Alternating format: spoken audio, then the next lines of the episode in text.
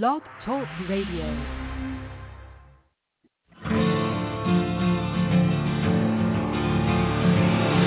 It's time to strap our boots on. This is the perfect day to die. Wipe the blood out of our eyes. In this life there's no surrender, and there's nothing left for us to do. Find the strength to see this through.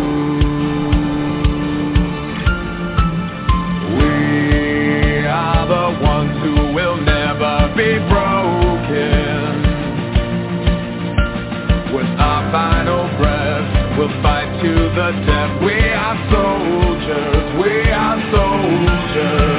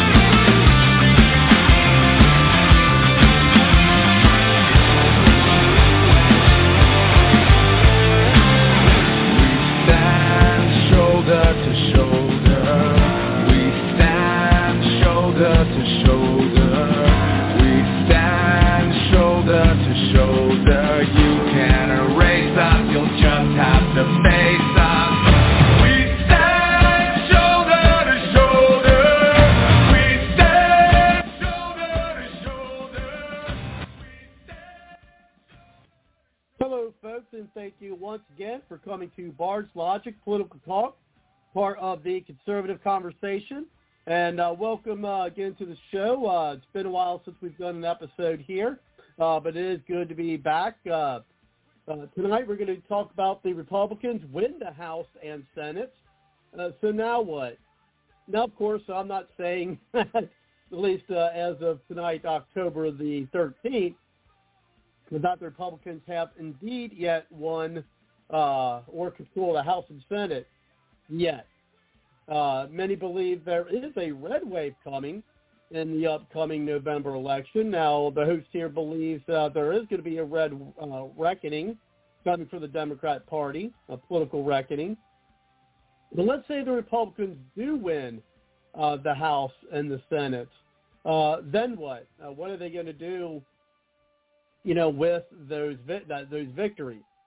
Now, of course, a lot of it is going to depend on the margin of victory, you know, how many House seats they'll pick up over, especially how many Senate seats if they pick them up. And I think that they are. There are some polls, which I'm not a big believer in polls, are going to, you know, say how much, you know, they'll win, but we'll see. I'm actually going to be out of town, so I'm going to be don't really like to early vote, but this time I guess Democrats do it all the time, so it's okay for those who are going to be voting Republican to do it as well. I'm actually, you know, an independent, but I do lean and vote more Republican than anything else, as you may know. But they haven't won yet, but there are signs showing that they are indeed going to be taking certainly the House and maybe even the Senate, but what would that look like? Now, one of the things I want to talk about tonight, and of course we will touch on, maybe play some audio from the Tulsi Gabbard and how she is leaving the Democrat Party. Now, that's not to say, and I haven't heard anything, and perhaps as of this recording, or you listening to it, maybe there would be an announcement, but as of right now, I'm not hearing anything where she's becoming a Republican. It's just that she's leaving the Democrat Party, and we'll hear more about that. Instead, I might have some audio for you for that. But one of the things I want to talk about, one of the things that I think the Republicans ought to leave alone in this last less than a month lag of the race is the controversial issue of, at least they've made it a controversy, you know, on both sides, is the debt relief for student loans. Now, most Republicans and conservatives are against the debt relief, and the Republicans spoke openly and a lot about it, about being against it, even some saying that it's only people, you know, for the rich. Well, I respectfully disagree with them. I think that the Republicans, while running, should leave that topic alone. I don't think they should touch it, because I believe that if that were to go through, then it could help out a lot of the middle class, not in sub only, you know, not as poor as much, but it certainly would help out the middle class, because I'm sure there are a lot of people out there, you know, who, you know, went to college, you know, got their degree in something other than basket weaving. I think a lot of people got their degrees, such as myself, in political science. There are some who got their degrees in business, you know, things of that nature, and they got, you know, a job, but if, depending on the college they went to, they may still have a significant amount of student debt, and let's say if they had to take any type of deferments or anything of that nature, whereas what a deferment is, for those who aren't familiar with it, is where you're still having interest tacked onto your loan, but you wait a few months or whatever to, you know, not pay your, you know, make your monthly payment towards your student loans. And now you think you get up to 3 years to do that over time. But again, you're still accruing interest. Now, that's before the, you know, kind of deferment that the administrations have done because of COVID. But, you know, that is something that people do have available to them. But again, the interest builds up. And so the loan balance principal builds up as well. And so now there's a lot of people, because of the hard economic times, especially in these last 2 years and even before, 2008, even through 2012. Now, I went back to college in my 30s. I was a single father at the time. I was working full-time, and I worked, you know, class full-time as well. But I was a single dad. So, you know, I had to take out student loans. And so, you know, it was tough. It was hard. And then, you know, when it came time after graduation to pay off those loans, then, you know, you make payments, but then things happen. Such as, you know, some people experience, you know, health issues either of themselves or some of their family members. Sometimes people's family members, like their children, you know, become ill, and they have to, you know, you pay for the doctor bills or take some time off work to help their children. And these are middle-class folks. I mean, they did the right thing. You know, they went back to either to college or back to college to increase, you know, their, you know, productivity, how much they can contribute to society, you know, by going to college, getting the degree, bettering themselves, bettering society, you know, going back, like, you know, some people, you know, while they're, you know, parents, to improve their lot of their children. But paying those things is now one of the reasons why I am for loan forgiveness. Is not only because, yes, I mean, it's certainly, I'm going to be full disclosure, it would benefit myself. However, as I stated, it will help the middle class. And so, you know, it's exactly just like those type of people who I just described. And one of the reasons why I'm for it is not because it would help myself, is that, you know, because it's kind of a, you know, double-edged sword, one of the reasons why, you know, colleges are so expensive is because the ease at which people can get massive amounts of money through these student loan programs. So the colleges know students, whether you're young adults or you're an adult going back to college, again, to improve your lot, then you're going to, you know, do what you can. And part of that is going to get student loans, you know, to do it. And so that's good. Again, it's going to help the middle class. But because of that, the colleges, they just skyrocket and jack up the prices even more than what the inflationary costs are by far. And so, unfortunately, you know, because of, you know, it's a double-edged sword, the government makes it easy to get these student loans. So the colleges are like, well, hey, it's, we want to get this money and we can get it easily, so let's go ahead and jack up our tuition prices. And so it kind of became a racket. So that's another reason why I'm you know, I'm for it. So I think that the, you know, the Republicans, you know, during the last legs of this election, they really need to let go of that. And they're not talking about it as much. Maybe they've, you know, figured it out. Like, yeah, that's actually going to help a lot of middle-class people. Now, I know a lot of folks are talking about, oh, well, how this could, you know, affect the debt, how it's going to actually make inflation worse.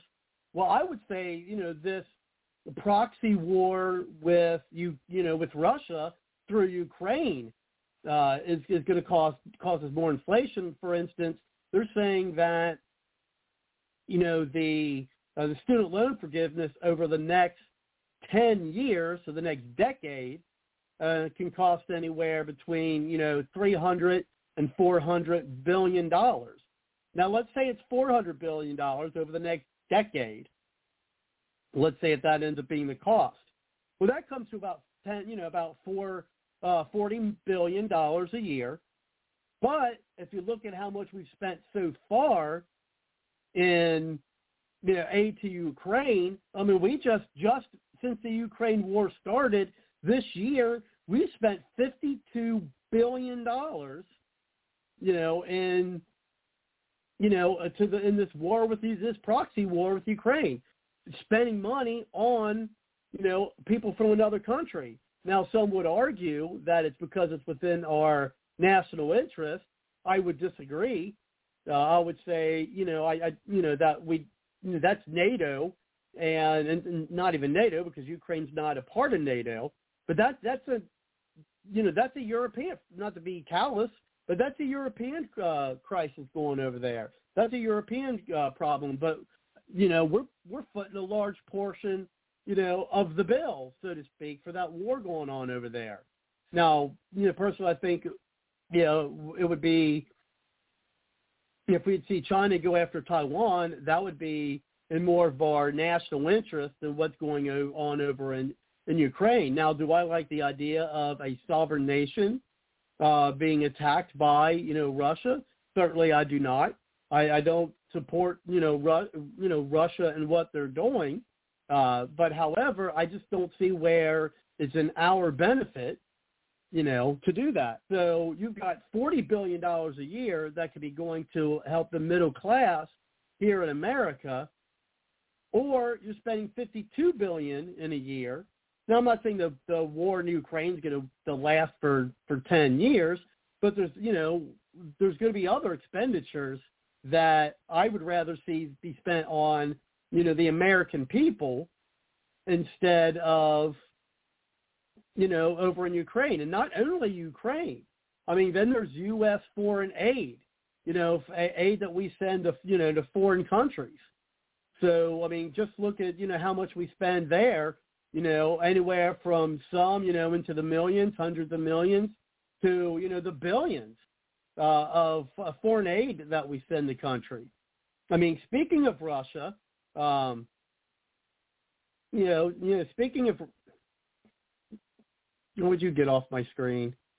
I got a pop-up. I'm on my laptop, and I got a pop-up where it's supposed to show me where, no, I don't want to span. Get off my screen.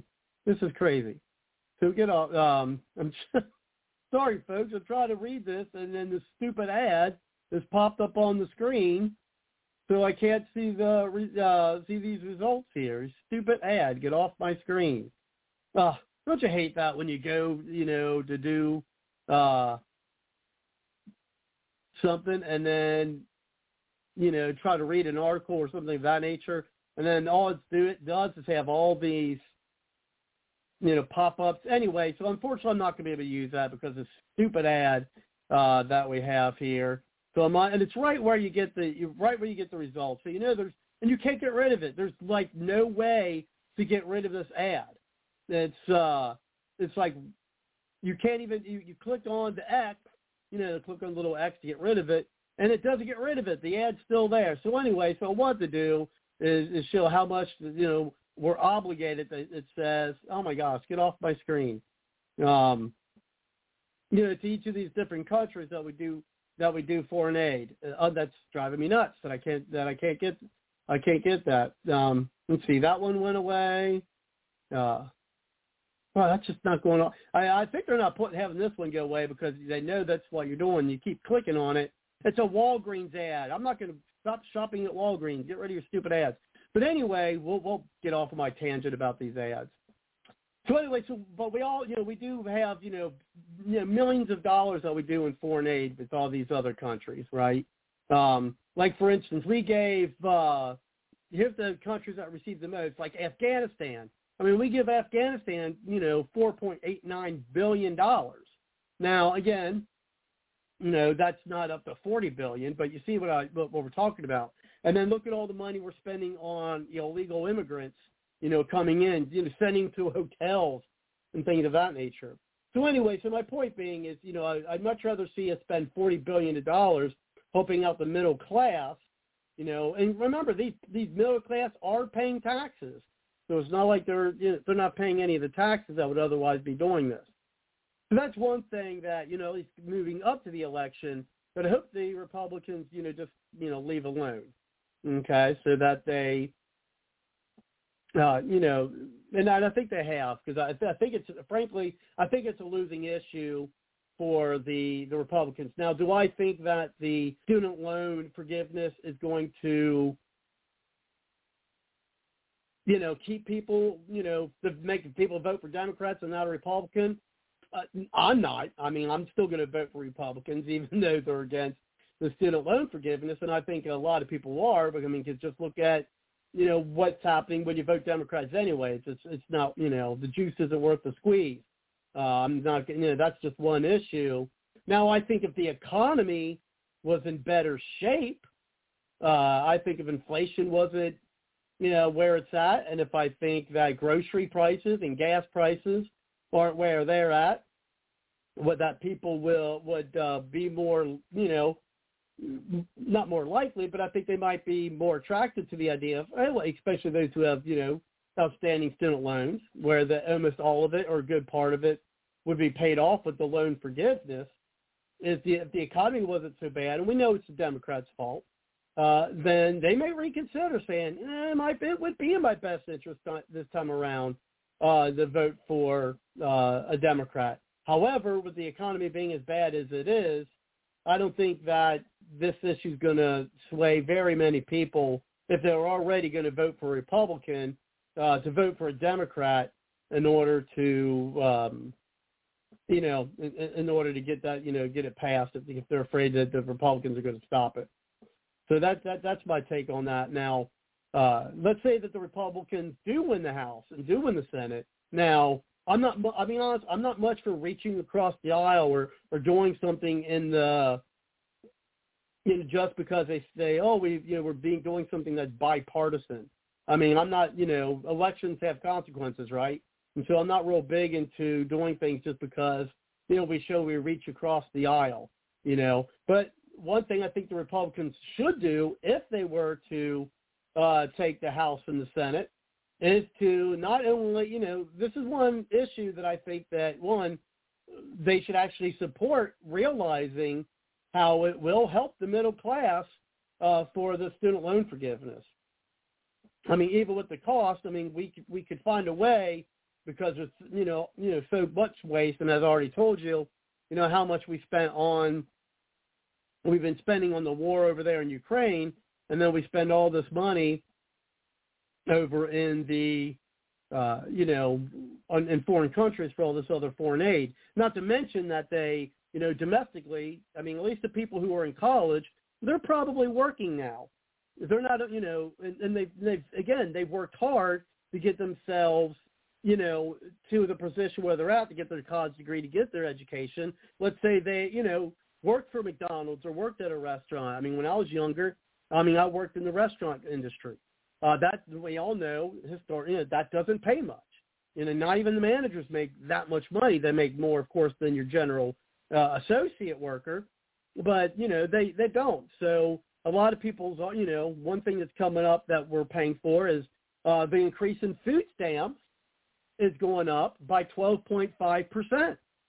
Now, you're taking taxpayers' dollars to give it to people who, aren't working, or, they're working at something, because the argument is, well, the people that want to, give them the 12.5% increase because of inflation on their food stamps they're working at McDonald's or their Walmart people, things of that nature. They're working in those industries. Well, my point is with that is where you're taking away their motivation to go to college. They're taking away their motivation to better themselves. And so, we'll spend all these, I haven't looked, I have to look it up, but, would like to find out how much their plan is, but how much is that increase going to be? How much is that increase going to be if they were to increase, or they're going to, by October, they're already doing it, increasing, the amount of food stamps that people get. And so here we are helping out people who aren't working to better themselves or who didn't go to college to try to better themselves. And we're giving them money for them not doing the, doing the work. So that's another thing. So with the, I think the Republicans, couldn't do. It's like, look, we need to stop increasing food stamps to people because, these are the people who, they're not doing what, like for instance, as I said earlier, I worked, full time, went to school full time. When I did have my degree, if I wanted my daughter, and I did, to go to get a private education, what I did is, I worked two part-time jobs. I worked my full-time jobs, and then I cleaned classrooms to have the money pay for her tuition. And then I also worked at a local ball stadium, and all the money I made there went to, went to the school. So that's the things that the Republicans, if they were to win the House and Senate, those are the type of things I think that's just, two would be to support, the working, working class, as they say they have been, but those are just two examples, I think, of how the Republicans could. Another thing I'd like them to work on is to fully fund the Artemis program, because, space exploration is actually, when you hear the Democrats all the time, oh, this is an investment, this is an investment, unlike their, the bill they passed, the inflation reduction bill or what have you. Of course, we know it was anything but when you invest in the space program, and there's many reasons, both economically and national security reasons, to fund the space program, to fully fund the Artemis program, is, for every dollar spent, you get $6 return on investment. When you do any type of investment, even if it's tax dollar investment in the space program. So that's another thing that they can do that would be, beneficial, for the United States. So I'd hope to see the American people do that. Not the American people, the House, the Republicans take the House and Senate for them to do that. And so now one thing we hear them that they are say they're going to do is they say they're going to do a lot of investigations, okay? And so let's hope that they keep their word, because I think a lot of people are going to vote for the Republicans for the very reason they think that, okay, well, we're finally going to address this corruption that's going on in Washington, D.C. So I think that that's going to be, one thing that they they're going to have to do, because especially if they want to take 2024, you know, win in 2024. But of course, that's a whole another thing. I think the Republicans got a good chance of winning 2024, especially if the economy keeps up that the way that it is. But I think that they're going to have to do all those investigations into, you know, the FBI raid, you know, what they did at Mar-a-Lago. I think they need to investigate what happened with that. I think they need to investigate the Department of Justice and how they're going after political opponents. I think they should look to see in ways in which they can actually impeach Merrick Garland. I think they should try to impeach him. And then, who knows, maybe even if they find out what they can find out about Hunter Biden, impeach Biden. Now, of course, if we impeach Biden, then we're going to be stuck with Kamala Harris, and who wants that? So I think she's kind of a safeguard to try to get people to get, you know, to impeach him, because then they'll have Harris, and I think Harris would be even a worse position for us than Biden. Boy, I was having a Biden moment there. So, you know, those are just a few things. You know, the investigations, I think they need to leave the loan forgiveness alone, actually support it, because it will help the middle class, help the, you know, fully fund the artist program, do these investigations, perhaps, you know, impeach people. And when it comes to the FBI, not only investigate it, it might need a full overhaul. I think the FBI needs a full overhaul. Excuse me. At least at the top levels. I think a lot of your top people just need to be, made to resign. You know, just say, look, we're firing you. Basically, you don't make them resign. Fire them. Same with some of these generals that we have in the military. I mean, what the hell are they thinking about what they're doing with the American military, especially with the threats that we have going on right now? Threats because we have a weak president, and they see even if Biden were to go away, they see who Kamala Harris is. And I mean, could you imagine foreign policy under, you know, Kamala Harris? I mean, that would be ridiculous. So it's going to be a long 2 years, even if the Republicans do win the House and the Senate. So those are just a few things that, you know, I wanted to touch on things that the Republicans, if they win the House and the Senate, now what? The one thing we touched on in the beginning of the program is about Tulsi Gabbard. Wow, there's some news. Now, of course, I knew she wasn't long. After her debates in the Democrat primary for president, I knew she wasn't long for the Democrat Party. One thing, she didn't hate Trump enough, and you know, so that was one thing going against her. She wasn't constantly, you know, barraging, you know, President Trump, and two, she loves America too much, and those two things just cannot be allowed in today's Democrat Party. Democrat Party today is not the party of, you know, JFK. They're not. And so, you know, I knew she wasn't long for them. Now she decided to leave the party. And I do have some audio keyed up here that I'll play that, you know, just a part of her you know, her show where she made the announcement about, you know, her leaving the Democrat Party. And then we'll talk about, you know, or I'll talk about, I see Kelly's on the line, maybe Kelly's talk with us as well, about what that means actually for the Republican Party, you know, moving forward. So let's get that keyed up here for you. The very first show that we're putting out, there's nothing more precious that we have to give to one another than time. So I just want to let you know I appreciate that you are taking some time out of your day to spend with me here on the Tulsi Gabbard Show.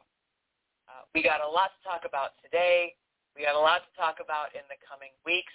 I will be sharing my perspective on a whole host of topics and issues And I really look forward to sharing some interesting conversations with you with people who I know very well as those who I may be meeting for the first time, but who have an interesting perspective on challenges we face, on opportunities that we have ahead of us. I think you'll like what we have to share.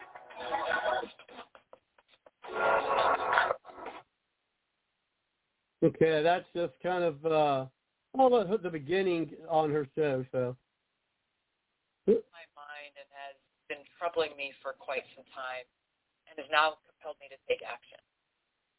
I love our country. God-given rights of freedom, life, and liberty that are enshrined in our Constitution and Bill of Rights are what inspires me. Now, I answered the call to duty. I took an oath dedicating my life to supporting and defending those freedoms, both in uniform and in public office. I had the good fortune of growing up here in Hawaii, and growing up here gave me a very special appreciation for the importance of our environment.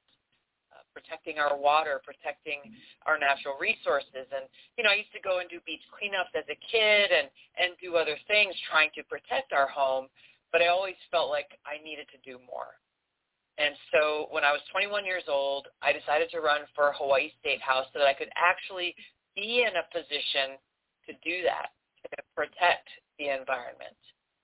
I had never had any interest in running for office. Before that, I was not politically affiliated, but as I was filling out the paperwork to go and file my election papers, I had to choose which box I would check. I had to choose which party I would affiliate with. So before doing that, I thought I needed to do my research. And as I read more and learned more, I was inspired by Democrats who stood up against the war in Vietnam. I was inspired by those who here in Hawaii fought for plantation workers who were being abused and exploited by wealthy landowners but had nobody to stand up for them and be their voice. I was inspired by leaders like Martin Luther King Jr. and Robert F. Kennedy. I was drawn to the ideals of a big tent, inclusive Democratic Party that stood up for working men and women, that stood up for the little guy. Now, in contrast, as I read about the Republican Party at that time, it seemed like it was a party that stood for the interests of big business and warmongering elites. So I became a Democrat and remained one for the last 20 years. Yes, an independent Democrat, to be sure, but a Democrat nonetheless. I can no longer remain in today's Democratic Party. It's now under the complete control of an elitist cabal of warmongers driven by cowardly wokeness, who divide us by racializing every issue and stoking anti-white racism, who actively work to undermine our God-given freedoms enshrined in our Constitution, and who are hostile to people of faith and spirituality, who demonize the police, who protect criminals at the expense of law-abiding Americans, who believe in open borders, who weaponize the national security state to go after their political opponents, and above all, are dragging us ever closer to nuclear war. Now, these are some of the main reasons I'm leaving the Democratic Party, and I'm going to talk a little bit more about them here with you today, but these are really important issues. And in the coming weeks, I hope you'll join me because I'm going to be going into each and every one of these in more depth. The pro-war Democratic Party of today has led us to the brink of nuclear war. This party is led by warmongers who are firmly in the grips of the military-industrial complex and don't know or don't care about the cost of war or who pays the price. President Biden and Democratic Party elites have pushed us to the precipice of nuclear war, risking starting World War III and destroying the world as we know it. This is the most urgent and existential threat that we face. I ran for president in 2020 because I knew that this is where we were headed.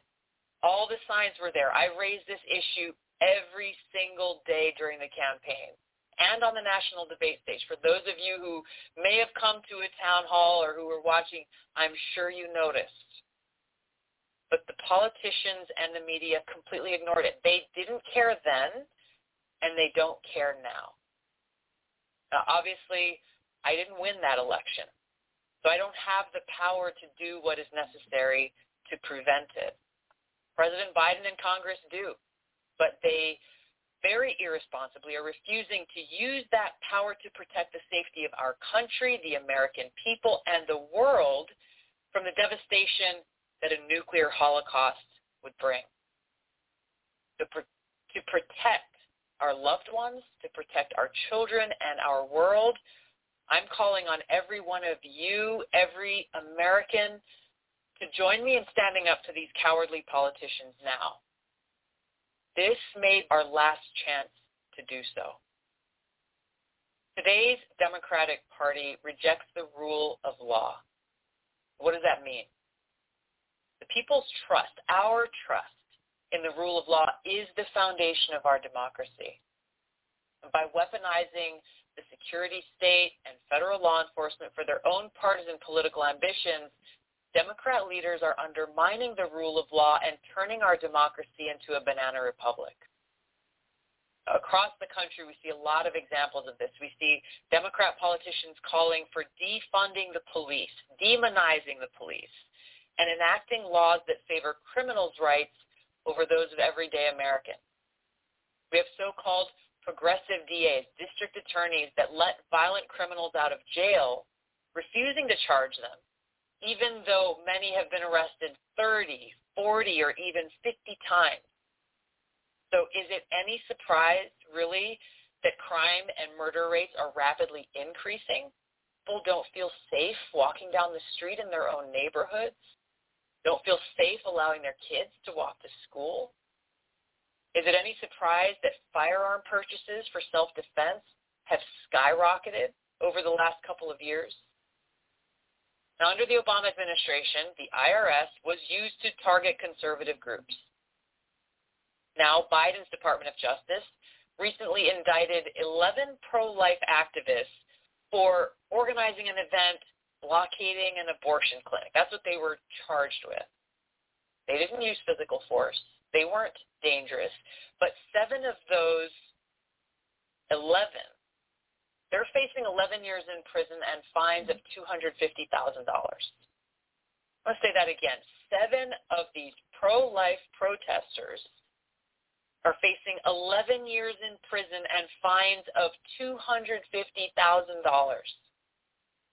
The Biden Department of Justice and Department of Homeland Security have focused their newly formed domestic terror unit to target parents who are vocally standing in opposition to radical curriculums and explicit sexual content being taught to their kids in public schools. The Biden administration is labeling these parents as terrorists just for showing up at school board meetings and demanding change. President Biden campaigned on a message of unity, healing the partisan divide, bringing the country together. He just gave a big speech saying that supporters of President Trump are the most extremist group in our country and a threat to our democracy. The country. Now you've got Elizabeth Warren and Kamala Harris. They are proclaiming that the Supreme Court is illegitimate. They disagree with its ruling. They're undermining the legitimacy of the Supreme Court, given their position of power in making these statements. We've got the Biden administration that stood by and did absolutely nothing as activists protested outside the homes of Supreme Court justices during all hours of the day and night in clear violation of federal law. Now go back and look again. How did the Biden administration treat those pro-life, nonviolent protesters?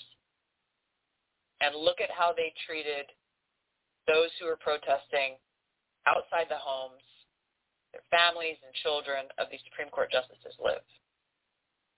When the party in power does not believe in the rule of law, but they're responsible for writing and enforcing laws, our democracy is doomed. Today's Democratic Party does not believe in our constitutionally protected right to free speech.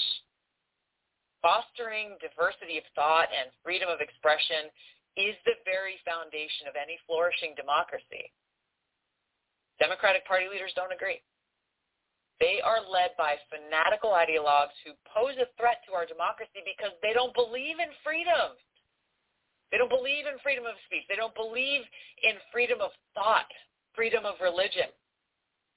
Because of that, they try to censor speech that they don't like, labeling it as, hey, this is misinformation, this is hate speech, this is violent speech.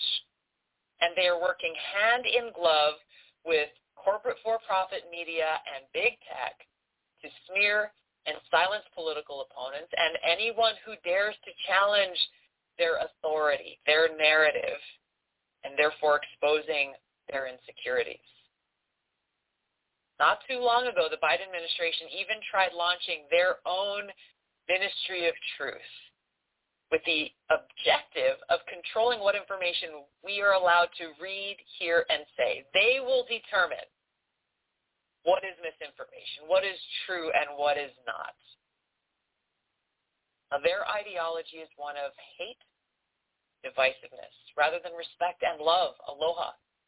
And they stand diametrically opposed to traditional liberalism, which recognizes the basic goodness of people and the autonomy of the individual, supporting civil liberties, supporting a government of the people, by the people, and for the people.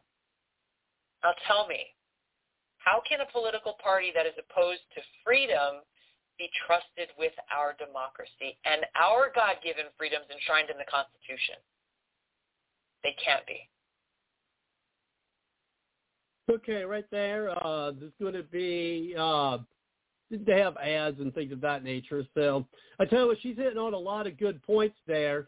It's amazing. It's good to see. As I said, I knew she wasn't long for the Democrat Party, but again, I don't know if she ever said she's a Republican, but I'm hoping she's not going to be, an independent. But we'll see.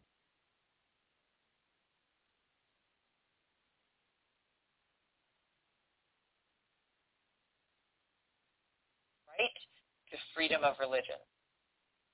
The Constitution recognizes that our freedom comes from God, not the government, not any government. Unfortunately, Democratic Party leaders reject this truth and are hostile toward people of faith and spirituality and actively try to undermine our religious freedom. Now, during the 2020 Democratic National Convention, they chose to omit the words "under God" from our Pledge of Allegiance.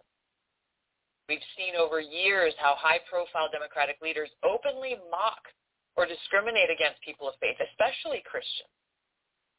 President Obama once ridiculed Americans for clinging to their guns and religion. Vice President Kamala Harris, back when she was a U.S. Senator in 2018, she remarked that being a member of the Knights of Columbus, a Catholic charity organization, a nonprofit, disqualified Brian Boucher from serving as a federal judge. Senator Dianne Feinstein derided now Supreme Court Justice Amy Coney Barrett, who happens to be a devout Catholic, during her Senate confirmation hearing, stating, quote, "The dogma lives loudly within you." Now let's remember the Constitution. Article 6, Section 3 says, and I quote, "No religious test shall ever be required as a qualification to any office or public trust under the United States." How is it that the Democratic Party of today doesn't seem to know this? The Democratic Party of today has forgotten that freedom of religion does not mean freedom from religion. Our government respect every American's deeply personal relationship with God and our freedom to express that and practice that faith without fear of state-sponsored reprisal or punishment, censorship, or discrimination. Now, whether you believe in God or not isn't the point here. The point is that any political party that is trying to erase the presence of God from every facet of public life and is hostile towards those who choose to worship God cannot be trusted to protect our inalienable God-given rights enshrined in the Constitution, and therefore should not be in power. Today's Democratic Party does not believe in our constitutionally protected right to bear arms. Our founders passed the Second Amendment out of a recognition that every one of us as Americans has a right to defend ourselves and our loved ones and to serve as a check on a tyrannical government seeking to take away our God-given freedoms. The Democratic Party's hatred of the Second Amendment and their increasing authoritarian instincts poses a serious threat to our freedoms. Hell yes, we're going to take your AR-15, your AK-47, said Beto O'Rourke at a debate when he was running for president. That's one example of many that display this hatred for the Second Amendment by leading Democrats in this country. Our founders intentionally passed the Second Amendment right after the First Amendment. The majority ruling from the recent Supreme Court striking down New York's law that barred people from concealed carry firearms really summarized clearly why Democrats are so wrong to try to take away our Second Amendment rights. And I want to read this statement from that ruling because it really says it so clearly. Just as we do not need to seek a permit to stand on the street corner and exercise our right to free speech, we shouldn't have to seek permission for a law-abiding citizen to carry a firearm. We as a society don't get to pick and choose which of our rights in the Constitution are more worthy of protecting than another. End of quote. The protecting our freedom to defend ourselves and those we love, and protecting our rights and freedoms enshrined in the Constitution against the tyrannical power is exactly why we must ensure that our right to bear arms shall not be infringed. Today's Democratic Party is, brother, undermining our civil liberties. The Fourth Amendment of the Constitution ensures, quote, the right of the American people to be secure in their persons, houses, papers, and effects against unreasonable searches and seizures, end of quote. Democratic elite party leaders have had many opportunities to uphold our Fourth Amendment rights, to get rid of unconstitutional provisions of the Patriot Act that violate our civil liberties. When I was in Congress, I introduced legislation that would repeal the Patriot Act and address the dangerous secret FISA courts being used to undermine our civil liberties, especially those protected by the Fourth Amendment. You wouldn't be surprised to know that Democratic Party leaders didn't move my bill forward, even allowing it for a vote. Because every time they've had the opportunity, they choose to side with the security state instead of siding with our liberty, our freedom.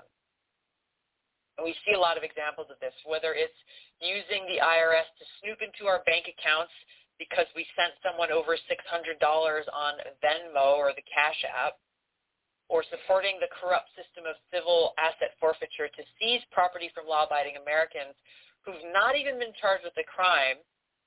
And if you're one of those people, good luck getting your money or your property back without suing the government. Or most recently, getting credit card companies to keep track of any and all firearm and ammunition-related purchases. The Democratic Party stands over and over again with giving Big Brother more power and control over our lives. This stands diametrically opposed to our Constitution and the vision that our founders had for us. Today's Democratic Party racializes everything and blatantly foments anti-white racism. The Democratic machine has betrayed Dr. Martin Luther King's dream, his dream of a nation where we are judged based on the content of our character rather than the color of our skin. And in their blind pursuit of power, Democrat leaders have reduced each of us as God's children to the color of our skin, using identity politics to tear us apart, all so they can win a few votes, also they can gain more political power. Democrats were completely silent in the face of Mayor Lori Lightfoot's blatant racist policy of only accepting interviews with reporters of color because she was struck with the, quote, overwhelming whiteness and maleness. Modern-day segregation in schools is being promoted by racial profiteers like Robin DiAngelo and the corrupt, self-identified cultural Marxists who lead Black Lives Matter. Where's the Democratic Party of today stand on that? Well, they embrace these people and their ideology and celebrate their racist agenda. They support programs that are teaching our kids in public schools that they are either the privileged or the victims, the oppressors or the oppressed, color of their skin. They have become the racists that they claim to hate. Well, I tell you what, I just can't stop listening to this. I know we're just going to play a part of her speech as to why she left the Democrat Party, but I'm just riveted by listening to her. And if you recall, if you listen to some of the comments I've made in the past about Tulsi Gabbard, you know, I've always kind of been a fan of hers. So, again, this doesn't surprise me to see this. And, again, if you listen in the past, I can't remember if I ever said she wasn't long for the Republican Party, but I did say that the Democrats wouldn't support her for those reasons I mentioned earlier. Today's Democratic Party is anti woman. There's no greater expression of hatred and hostility towards women than to erase the existence of women as a category of people. Now, if you've been paying attention, the Democratic Party has always claimed to be the champions for women, to stand proudly for the passage and enactment of Title IX, making history, leveling the playing field for women and girls.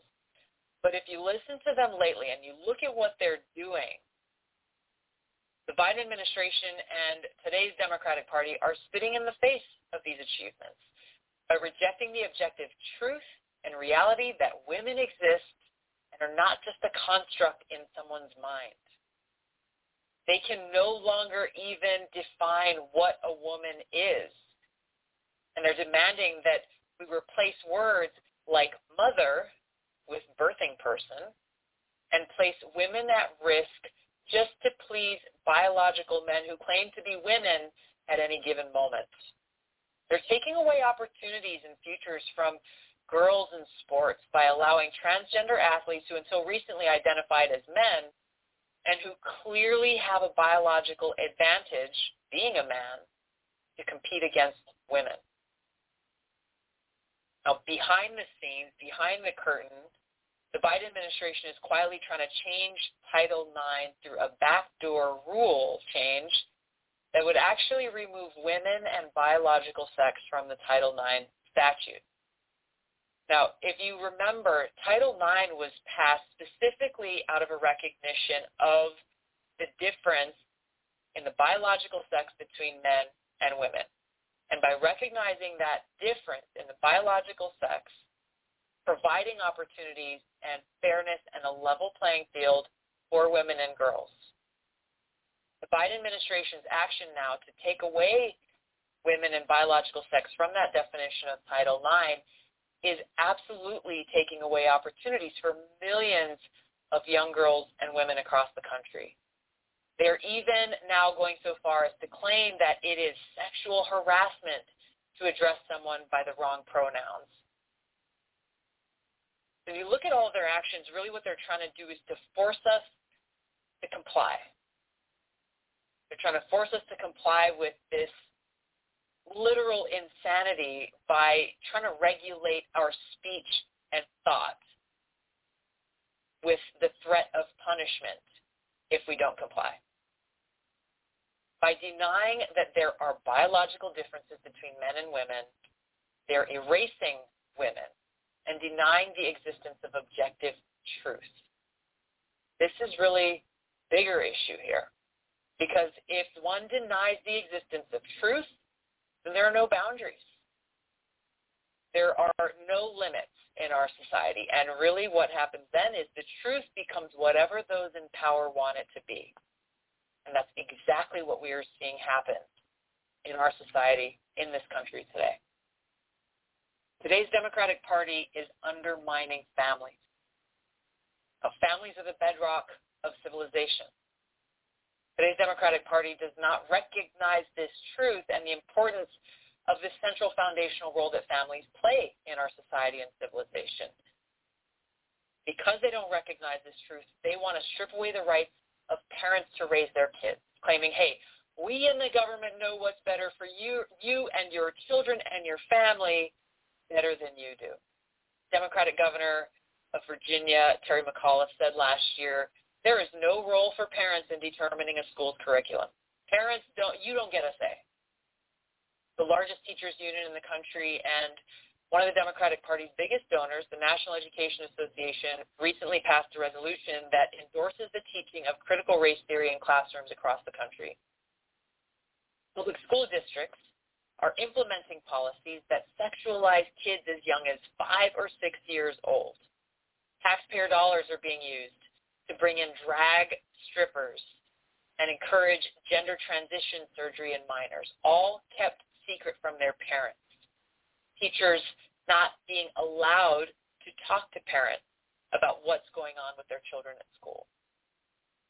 We have the Department of Health and Human Services Secretary Rachel Levine saying young children should be empowered to get gender affirmation treatment, which often involves puberty blockers, chemical castration, and irreversible surgeries that cause long-term harm to kids.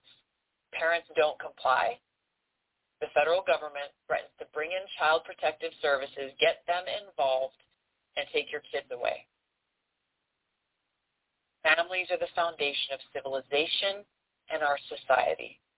And today's Democratic Party's policies are very quickly eroding that foundation to the detriment of us all. Said a lot of things here today.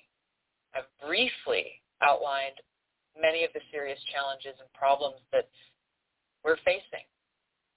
And I'm going to be going into more depth on each of these because they deserve that time and attention as we go forward in the coming weeks. But as we end our show today, I don't want to leave you feeling hopeless. Okay, folks, that was kind of moving itself back around to where we started because it played for like 9 hours straight on the internet yesterday, and so that was her speech. Let's go ahead and bring in Kelly. Thank you very much, Kelly, for coming to the show. How are you tonight? I am amazed. I am so amazed by her. I mean, I watched a couple other videos of her. I'm like, is she really Democrat? What's going on here?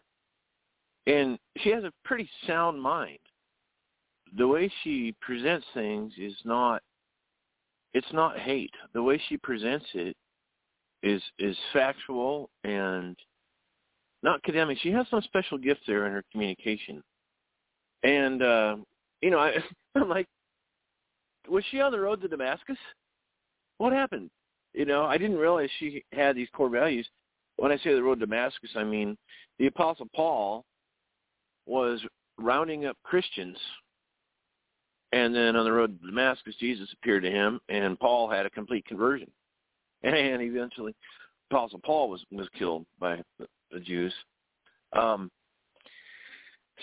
Oh my gosh, in no uncertain terms, the Democrat Party will absolutely disown her for this, for exposing this. And Truth, she's amazing,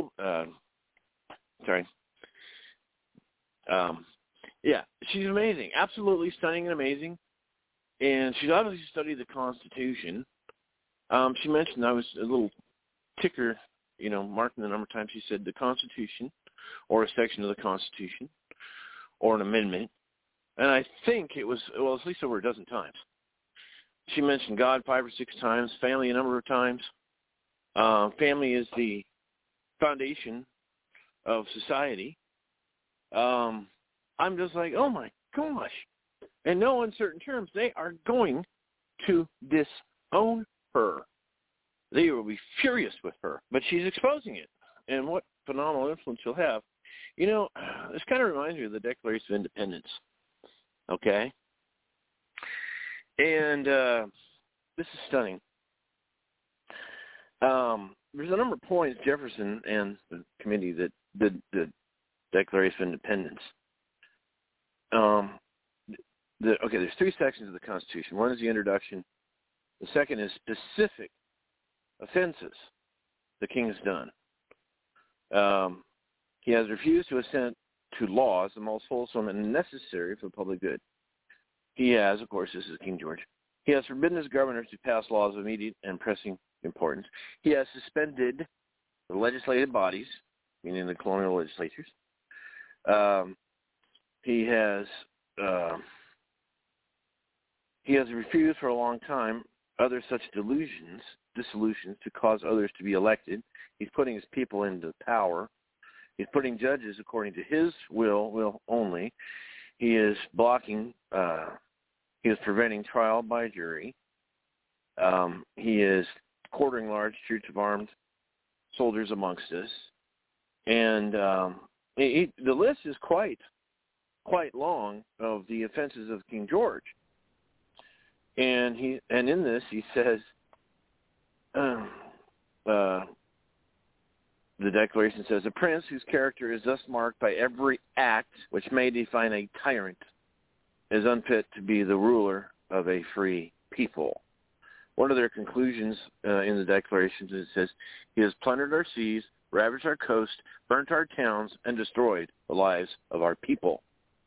And then his document says, we're done. Hey, Kelly, real yes. Quick, while you continue, but on two occasions already, maybe three, I lost your audio, not because of you, but I keep getting kicked off here of Blog Talk Radio. My phone keeps, my call in, I should say, keeps getting disconnected. So if you don't hear me, that's because it keeps kicking me off. Now, I don't know if that's our friend NSA Bob that's done it twice to me already, but if you hear me get quiet, it's because I keep getting disconnected and have to connect back into the program.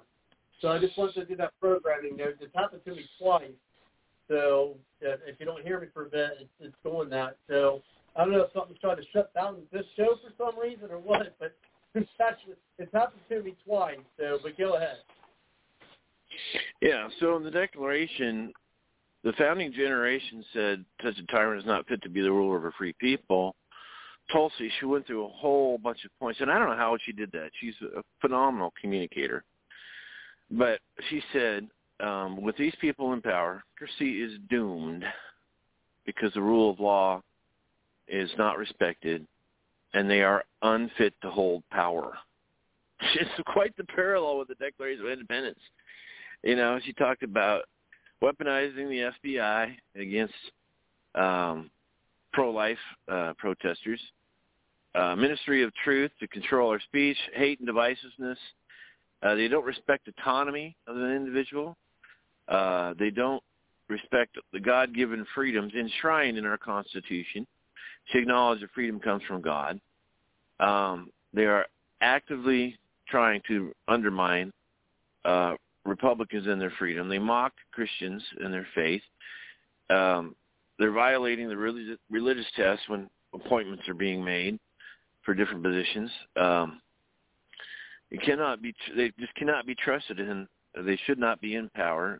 She supports the Second Amendment. The Democrats are supporting Big Brother to spy, and I'm really impressed that she introduced bills to terminate the Patriot Act, but the Dems wouldn't even allow it to be discussed on the floor. They're fomenting anti-white racism, different from what Martin Luther King had identified. They're doing identity politics. She called them Marxist, and the Democrats support. Well, there's different Marxist theories that have come into the Democrat Party, and the Democrats are supporting it. Kids are being turned into victim in the classroom. I wrote these down as I was listening, of course. And she said the Democrats have become the racists they claim to hate. The Democrats are warmongers. And I'm just unbelievable. Undermining families, the CRT, sexualizing kids, and parents don't get an opportunity to have input in the schools. And they're being quite tyrannical. This is mind-blowing. Women, anti-women. erasing all the existing progress that has been made, and now they're trying to get a backdoor law to remove the biological definition of a woman in Title IX. They're actually forcing us to commit insanity of all this, and there's no limits. Well, when you erase a woman's identity biologically, you are just degrading and undermining women. It's stunning. And one of her concluding thoughts is when a government or a political party is denying existing objective truth, then there are no limits to what they will do next when objective truth is denied. Right. She's saying they're unfit for power. Yeah. Yeah, because then the truth becomes whatever they say it is. Yeah. Frightening. But she exposed it. She exposed in no uncertain terms. I would encourage people to read the Declaration of Independence, because there's specific points that they made to justify independence in the Revolutionary War, and now we have our own country. She's hammering them. She exposed them. This is, I call this an October surprise. And so she did another podcast today. I didn't have time to listen, but she did another one. And as she said, she's going to go through these different points in greater detail. I am really impressed. I am really, really impressed. Oh, I'm sure there are some Democrats absolutely going to hate her, foaming at the mouth, hate her. Oh, it's they're going to call her. And she was a rising star. I mean, she was a rising star in the Democrat Party not that many years ago. Wasn't she there on Biden's? She was Biden. Vice chair at one point, yeah. She was up on the right next to Biden when he got inaugurated, wasn't she? Up there with a number of them? Yeah, I think she was the vice chair of the Democrat Party at the time, I believe. Yeah, she was. I think she was sworn in, or when Biden was sworn in, she was up there with him. But wow! I hope somebody else calls in and gives some other comments. We can go into details. We can get into quite a bit of details here. But that's a fundamental thinking: is that our liberties come from God, and then our founders codified our liberties in the Constitution. Not all of them, but quite a number of the basic liberties we need. Second Amendment. Oh my! And she said, I like the Supreme Court case. And I read from the court case. It was out in New York, a recent case. It is up there with the First Amendment, and people don't have the right to pick and choose what part of the Constitution they like and don't like. And she's even accusing, she said the Democrats have went absolutely sour against the United States Supreme Court just because the Democrats don't like the Supreme Court rulings. Unbelievable. Plundered our seas, ravaged our coasts, burnt our towns, and destroyed the lives of our people. That's what the founding generation wrote about King George. Much what Ms. Tabby has done, but she's not pulling any punches. Oh my gosh! Can you imagine how many votes the Democrats are going to lose from this? Well, she's campaigning in New Hampshire with a Republican candidate up there. I can't remember the guy's name. Oh wow! But, she's campaigning with him. The guy running for Tulsi Gabbard is okay. I think he's running for the Senate in New Hampshire. I think she's in New Hampshire with the guy running in New Hampshire. Wow. Now, I'm not saying that she's a Republican. I don't think she's announced that she's going to actually become a Republican. But I tell you what, one of the things I think the Republicans should do is to approach her to run for something in 2024, and not necessarily run for president. I mean, I'm pretty sure that Trump's going to run, and he will get the nomination. And I still think DeSantis is going to be his running mate. I think that would be the smart thing to do. I think Trump should win 1 year, go one term and then hand it over to Francis afterwards. Now maybe she. Now I think she'd make a great Secretary of State, frankly, for a Trump administration. I think she'd be good as in the Secretary of State. Well, I'm not so sure Trump's going. I'm not so sure Trump's going to win in 2024. DeSantis is giving hints of running. I wish we had time to explain why Trump may not be doing so well. Even Tucker Carlson mentioned something, but I could see, this is just a guess, I could see a DeSantis president, Tulsi Gabbard vice president. So Ron DeSantis and Tulsi Gabbard ticket, and the reason this would be strategic of the Republican Party. Extremely strategic, because Tulsi is going to pull anywhere from 5, 10, maybe 15% of the Democrat vote her way, plus the independents. Some say, well, I'm a Democrat. Oh, I'm a Republican. Well, I'm a libertarian. But the independents, she would pull them over, and women, big time. And so strategically, the Republicans might... it's my gut feeling is Ron DeSantis is going to be, he's going to win the primary. I have some inside information of what's going to be happening the next many months, and DeSantis is going to look like a hero. And I saw a hint of it today on the news, but, and it's going to really hurt Trump, but, DeSantis is going for truth. Well, whether it's Trump or whether it's DeSantis,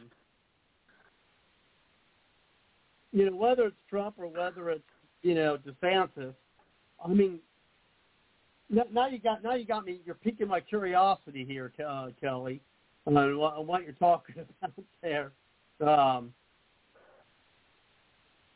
So what do you? Well, I mean, you're alluding to something, but you're not giving us much. You're not giving specifics.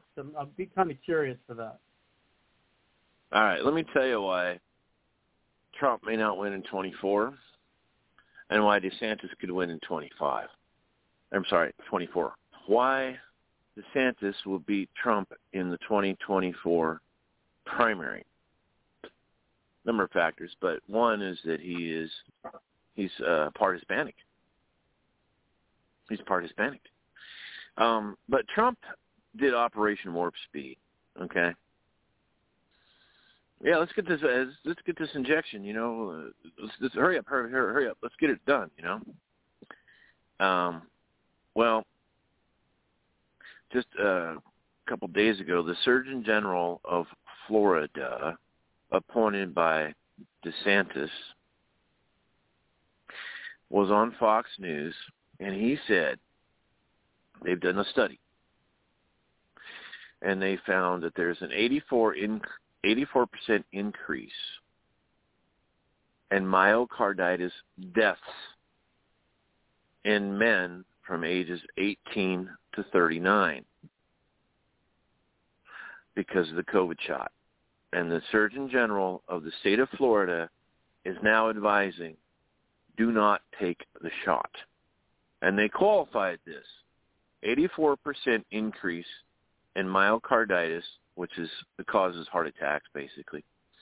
Myocarditis is thing of particulate stuff that's causing restricted blood flow, clogging the arteries and the veins and capillaries, and it's coming from the shot. As they qualified this data of men who had been vaccinated and died within 28 days, up 84%. So DeSantis is exposing that the injections are dangerous.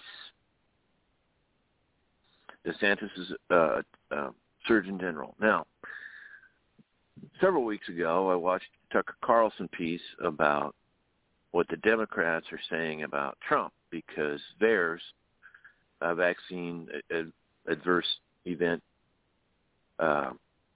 reporting system, theirs, okay, adverse event reporting system, VAERS. Anyway, the data is coming in, and only maybe 1 to 10% of people that had an adverse reaction is reported on the government system. But there still is enough, and it's moving forward, and there's other stuff coming out of Massachusetts that's pretty point-blank frightening. But these shots are not safe. They are not effective, and the side effects are far worse than on this nation than the COVID shots. Now, the Democrats, that's what Tucker Carlson put on the screen, the Democrats are preparing to make statements and blame all this on Donald Trump because he did Operation Warp Speed. He got the injections available, even wanted to use the National Guard to distribute the quote-unquote vaccines. They're not vaccines because they don't have dead or weakened viruses in them. They have MNRA in them that changes genetics. But Tucker Carlson put on the screen that words of Democrat congressmen. Some of the congressmen know this is coming. They're terrible consequences. All cause death. A group of military doctors put this together, is up 40%. All cause death. That's die from anything is up 40% from normal. So the Democrats are going to blame it on Donald Trump. And Tucker Carlson put it up on the screen what the Democrats' words were. Congressmen, Democrat congressmen, and their strategy is to blame Donald Trump. Now, Donald Trump can say, well, we had everything perfectly tested and approved and everything's fine, but when Biden got into office, he switched the chemical formula for the injections. Who's going to believe Donald Trump when he says that? That's just a little too whacked. And by the time it comes out, that might be true. But by the time it comes out, Donald Trump is just not. I don't think he's going to win because of this, because the Democrats are going to blame Trump. On the other hand, Democrats pushed it. And so when the Surgeon General let's see if the Surgeon General is aware of this, the Surgeon General of Florida, they could go to the statewide grand jury of Florida. Florida has a statewide grand jury now, but they're looking into starting with immigration problems. But if DeSantis got one, he can get another statewide grand jury and find out all sorts of information about the bad side effects of the vaccines.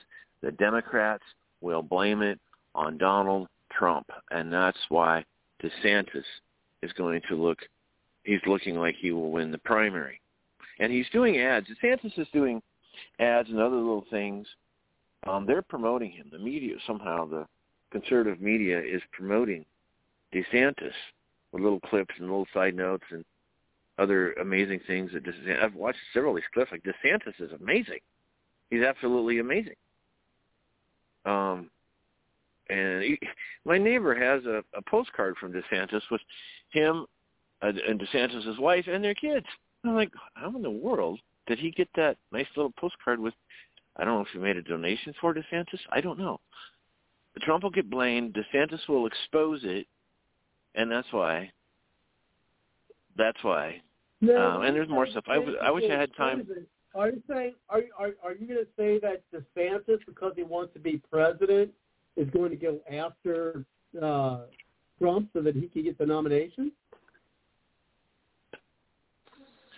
You know how the primaries work. There can be 1, 2, 10, 20 candidates in the Republican Party.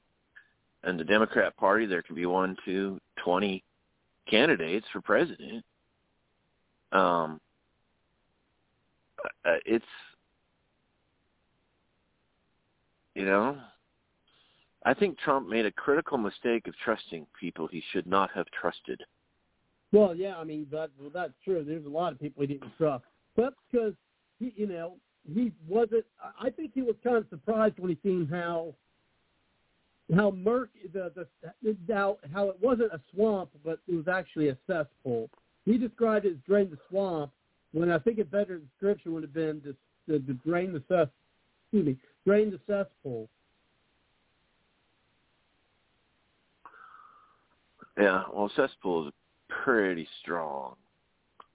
Swamp is a little more palatable. Well, no, you know, you and I could be successful. At least the swamp has ecological value. A swamp is good for something, you know, growing mosquitoes, alligators, I don't know. So a cesspool is I think of raw sewage when I think of cesspool.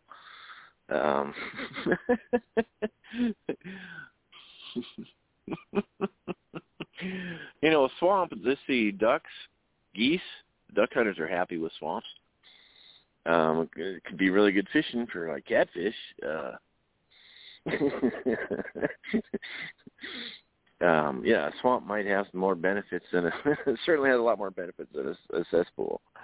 Right. But, you know, the question is, with Trump, I mean, I like a lot of things Trump has done, without a question.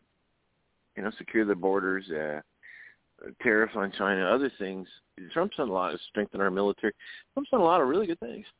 Exposed. I think the number one thing he's done for this country is to expose the election fraud.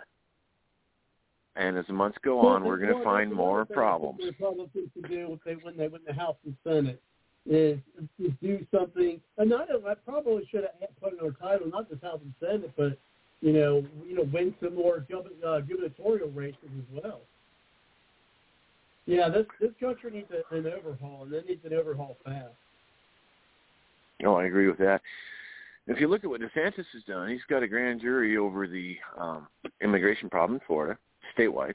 He has appointed a governor's commission on elections that will look into and investigate. And guess what happened? They found some cheaters, and they got them indicted, I guess. People that cheated in the elections, and they're just getting started. So it looks to me that DeSantis is getting stuff done in Florida. You know, what are some of the major problems in America right now? One is, of course, the illegal immigrants. Two is elections. We want secure, transparent elections. Three, COVID. Well, he didn't shut the state down during COVID.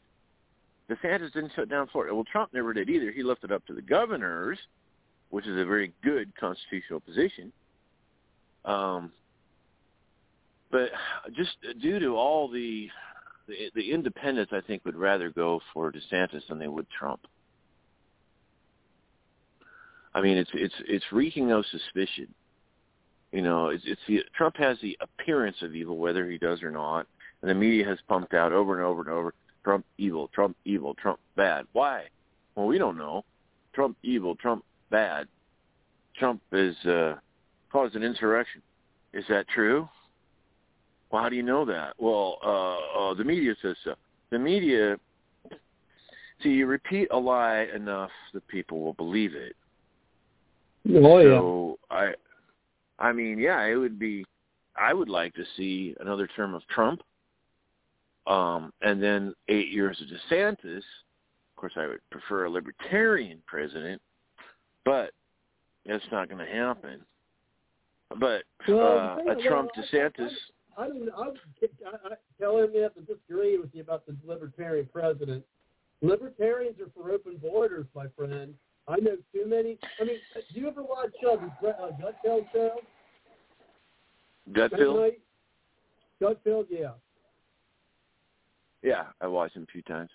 Yeah, but he's got a girl in there, her name's Kat. I'm not a fan of her. I mean, she's a libertarian, and she's frankly for open borders.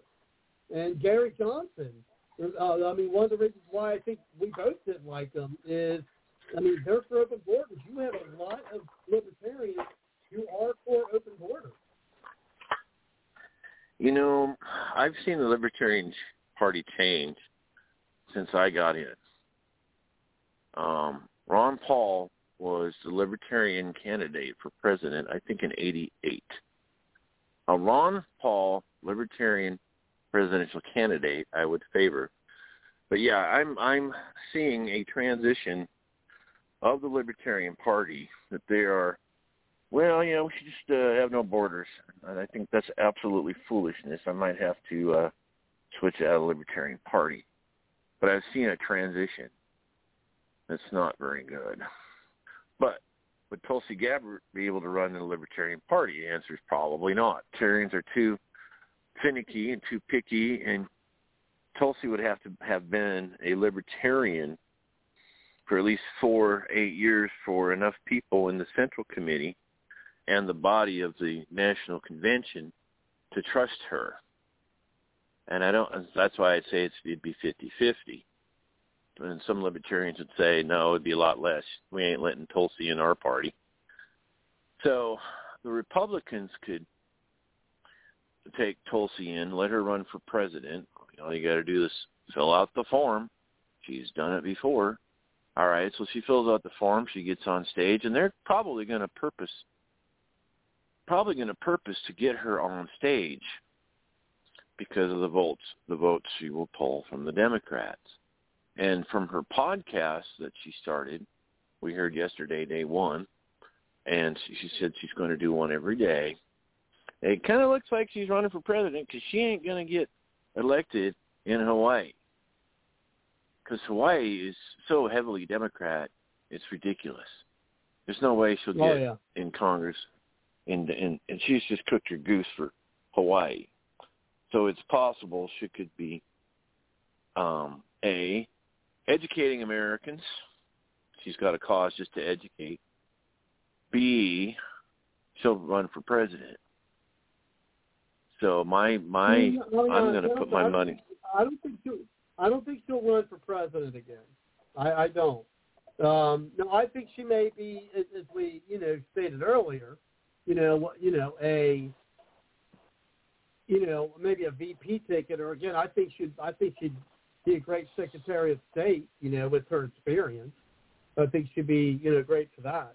But we'll see. We'll see what happens in 2020, Because, again, I want to see what the Republicans do, Let's say they win the House and win the Senate. I want to see what they do, in the governorship, but the House and the Senate. I want to see what they do then, once they win. Okay, now you win, now what? There's a lot of expectations with what the Republicans are going to need to do,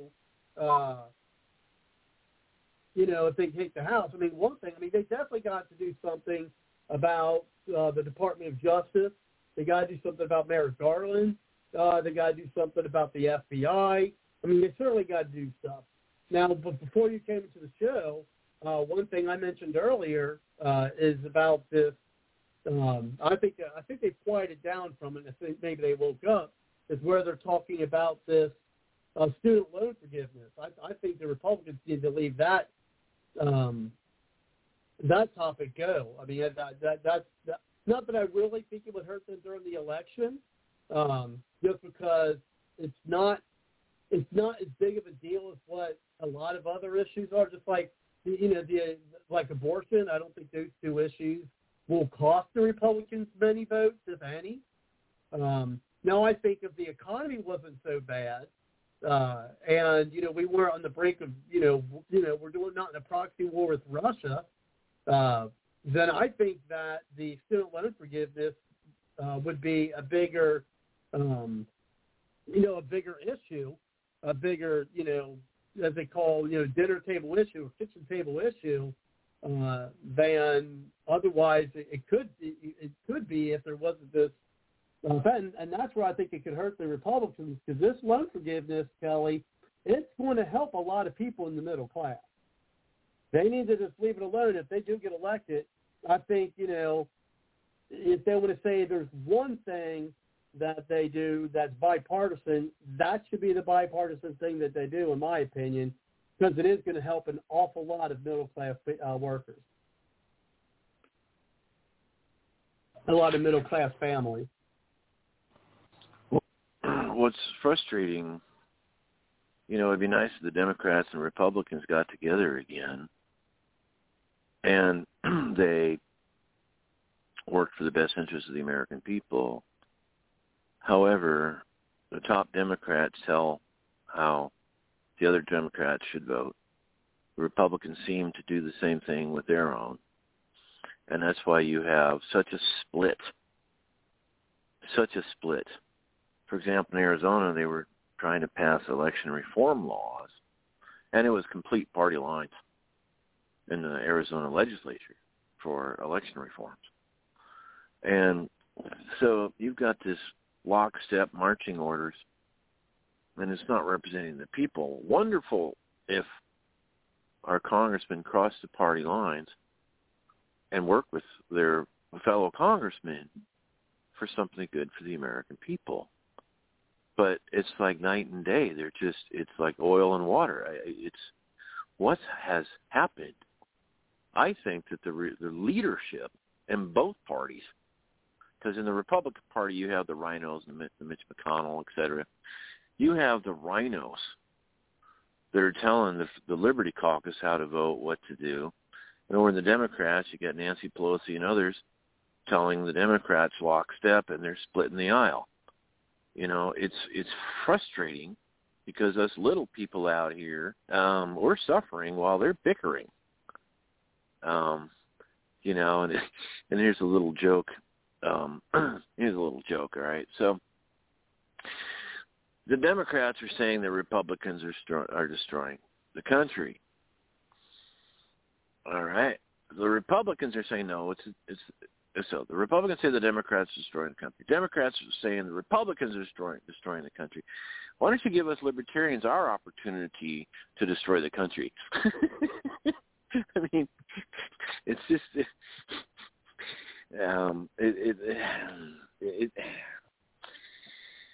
I am glad that America has really four jurisdictions.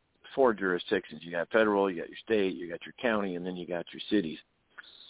And they fight amongst themselves, believe it or not. Cities will sue a county, or a county will sue the state, or state will sue the federal government, whatever. You have this system that is bringing accountability. The question is, will our country withstand the way we've been going the last 2 years? Probably. Will we get the right people in office to care about the American people? The correct answer is if we have an honest election. So where is this heading? There have been communists that defected out of many Soviet bloc countries, and they have warned America, you're on the same path. You're exactly on the same path we were on. And we lost our country, and you know, places like Ukraine said, "Okay, Russia, goodbye. We're out of here." Other countries did too. But the war in Russia is a whole other topic of interest. I don't know if you want to go there or. No, yeah, sure, go ahead.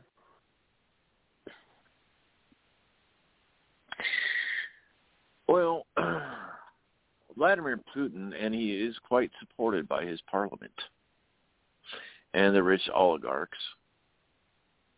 for what he's doing in Ukraine. And they don't like the idea of the Ukraine joining NATO. It was agreed after World War II with Stalin that there would be a buffer zone between NATO nations and Russia. In other words, there'd be neutral states in between Russia, the Soviet bloc, and NATO. And Russia not happy about Ukraine wanting to join NATO. Zelensky applied, was a week or two ago? He filled out the form. It was a big event. He's in camos in the street with a table, and he signs in front of the camera. And Russia not happy. Russia thinks that... Ukraine was really where the Rus got their origin. By the way, the word Rus is men who row, because the Vikings were in that area too. The Vikings went all the way to Greece. Yeah, they were quite proliferous. Yeah. They were quite all over the place. The Rus, the Rus were Russian, The Rus, they call them the Rus. They were from Viking origin. Yeah, the Rus were men who row, Vikings. You know, the Russians or the Vikings at one time had 2/3 of Great Britain, the British Isles. Dublin, Ireland was founded by the Vikings. The King of France, I love history, but the King of France realized, you know, these Vikings are going to come back every year. So one big Viking fraction, he made a deal with this large tract and said, look, I will give you the west coast of France, and you can call it whatever you want, Mr. Northman, Mr. Normandy, the Norman coast. I will give you this land if you protect us from other Vikings invading. And so the Vikings agreed, and that's where you got Normandy, Northmen. Anyway, isn't that fascinating? So the Vikings were very peripheral. They got into Russia or Ukraine area, Russ Menhiro, and then they affected the politics of, you know, now what we know Russia, even up into Russia. And it was a fascinating study on history and all these cultures and go here and there and how they affected everything, you know. Then you had the Norman conquest of England, 1066, and you eventually had a rule of law somewhat from the Vikings, French and Viking and all that, and the British system.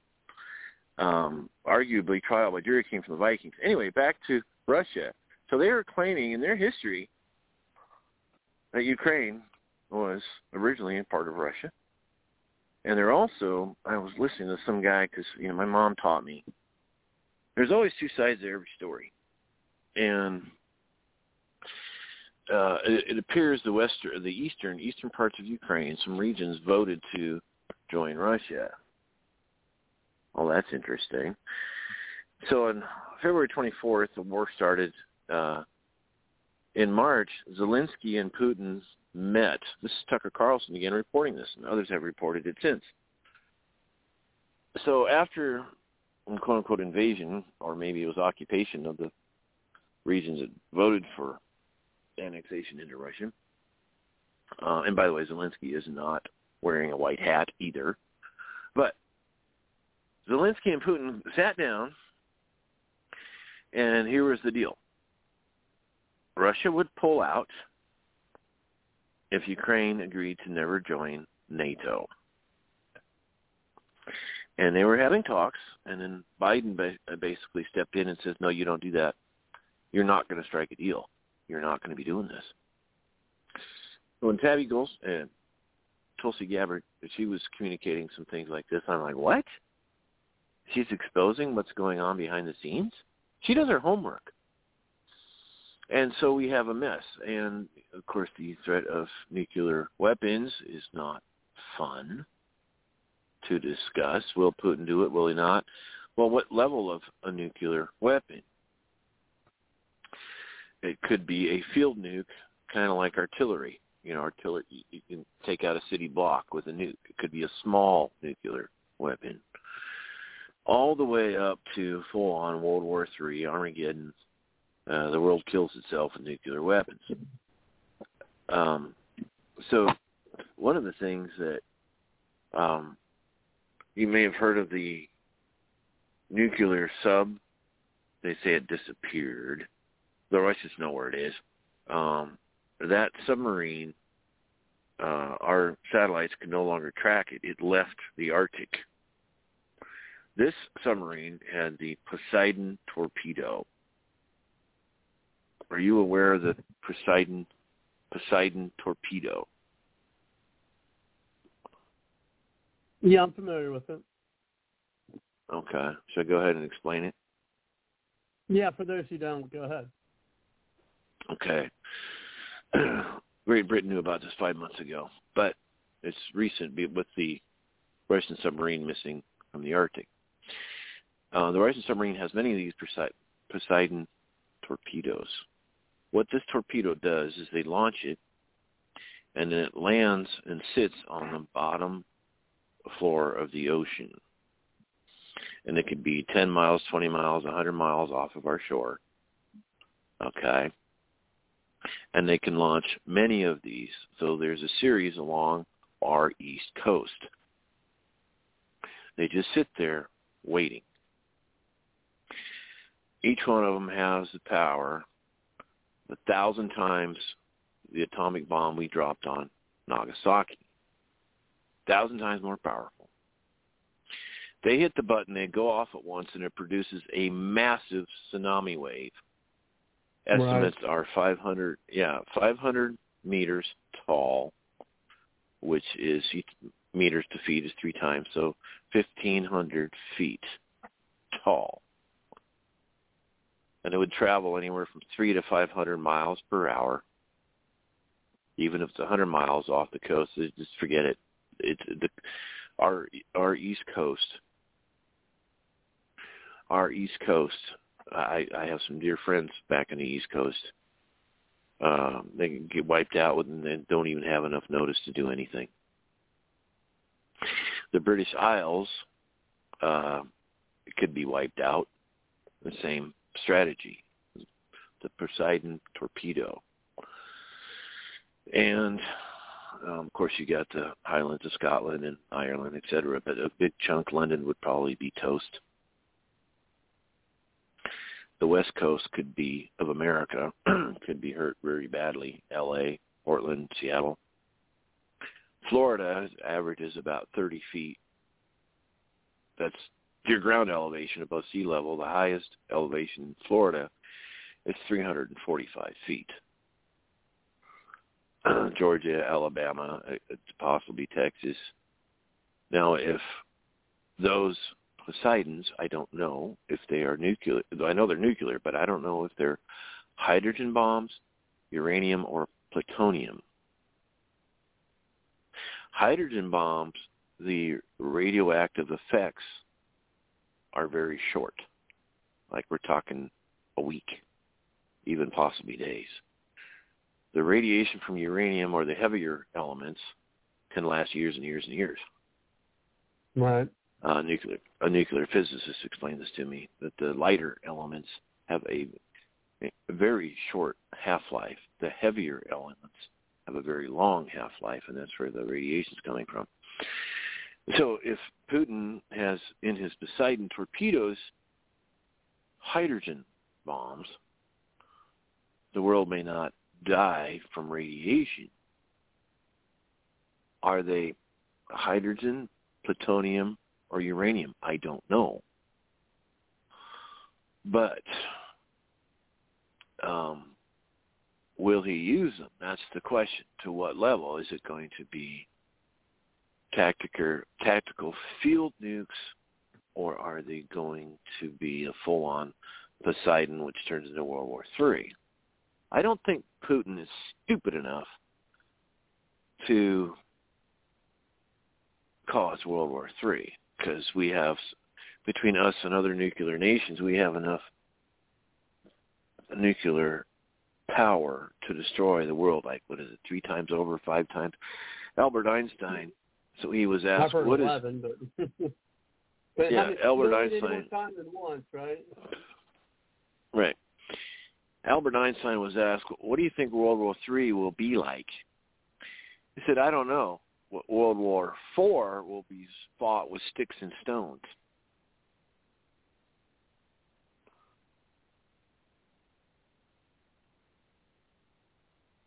Yeah, fought by the roaches and tarantulas. Yeah. So there's another element. You know, we have less than a month towards the November midterm election. Right. Putin, and he is lining up 300,000 more troops. Some are saying, some military experts, and I watched American military. You know, there's such a contradiction between, there is point blank propaganda with CNN, ABC, CBS, whatever, okay, and even sometimes Fox. But other alternative media, people that do their homework, they're like, that's not what's going on in Russia. That's not the real story. That's not how the Russian people. Yeah, I'm beginning to wonder who to trust anymore with our own media. Oh gosh, but yeah, certainly. Yeah, so Putin is waiting on our midterms, to which the Republicans would have a much more sensible approach. As you know, Democrat Nancy Pelosi flew to Taiwan, and basically China not happy about that.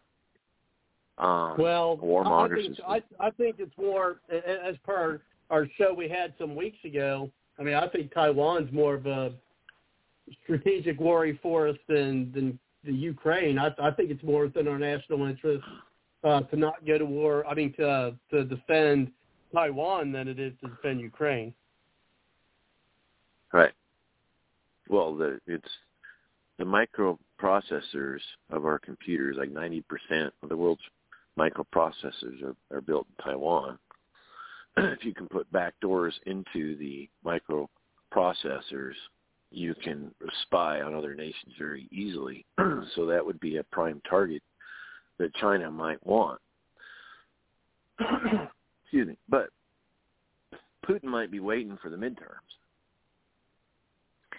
as it will take him time to round up those 300,000.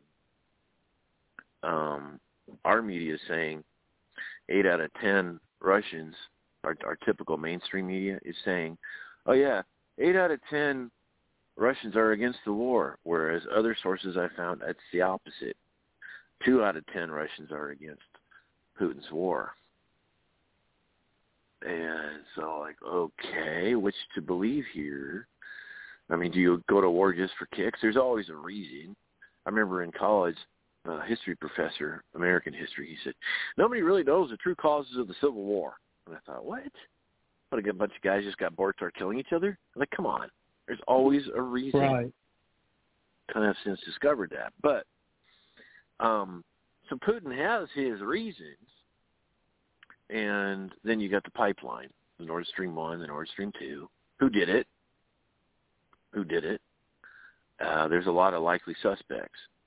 Ukraine did it to get to stop the oil supply. Well, that can't quite be true because the Russians stopped. Nord Stream number 2 never got flowing because of sanctions. Germany just put the kibosh on that. Nord Stream 2 was never flowing. Nord Stream 1 was shut down by Russia. But the idea that Ukraine would bomb the Nord Stream pipes to put a financial hurting on Russia is not valid. Russia may have done it to be, appear to be a red flag, their victim, and a bunch of Russians signed up for the army. The U.S. could have done it. It could have been another nation. It could have been another possibility. I don't know. It just so happens the United States Navy was doing a military exercise over those pipes around the time it happened. Who did it? I can't tell you for sure. But there are the likely suspects. Obviously, Ethiopia didn't do it because they don't have the money and they don't have the finances. So we can start eliminating. Let's see, Ethiopia didn't do it. I don't think Venezuela did it because they're an economic disaster. So who did it? You'd have to have a nation that has the technical expertise, the technical weapons, all the technology, plus the military to make it happen. And from I caught this last night, Russian ships are not allowed in the Black Sea. So is it the Baltic or the Black Sea? I think it's the Baltic. Anyway, Russia's not allowed to be in there with their Navy per the treaty. So they did find a Ukrainian drone. It was like a quasi-submarine drone that washed up somewhere near Crimea. And so did the Ukrainians. Do they have the technology, etc.? So who did the Nord Stream? We don't know. They had the likely suspects. But that's obviously not going to make Russia happy if the U.S. did it, or the Ukraine did it, or maybe Germany did it. That's another possibility, but Great Britain could have done it. Who did it? Yeah, and maybe we'll never know because who knows how. You mentioned earlier, Kelly, that maybe Putin's waiting to see what happens in the midterms. So, what do you think he's waiting? He think could happen if the Republicans, do take the House and the Senate. What do you think? What do you think he is thinking that the difference would be? Do you think Putin and his advisors have not read the United States Constitution? To be honest, I'm not sure, Kelly. I would believe that they know our Constitution, and that in order for the U.S. to go to war, we need a declaration of war. It's right in our Constitution. Only Congress can declare war, not the President. There's a little clause for 6 weeks that you have the President can defend our shores. Congress, if you get a Republican Congress, the Republican Congress could restrain Biden. Maybe that's the hope Putin is looking for, is that a red wave Republican Congress in November to which Biden is told to stand down. Now, why is Biden bowing down to Ukraine? Well, could it be a little problem with Hunter Biden in the Ukraine, and Zelensky has some dirt on Biden that would cause Biden to do Ukraine's will? Yeah, that's true. That's another element to this whole thing. Oh, that's true. Yeah, so why is warmongering Democrats, which they weren't like this in Vietnam? Americans got together in World War I, World War II, and the Korean War, but not with Vietnam. The Democrats have done a complete flip. So maybe, yeah, Putin, the election, Republicans restrain Biden, and then Putin can do what he wants in Ukraine.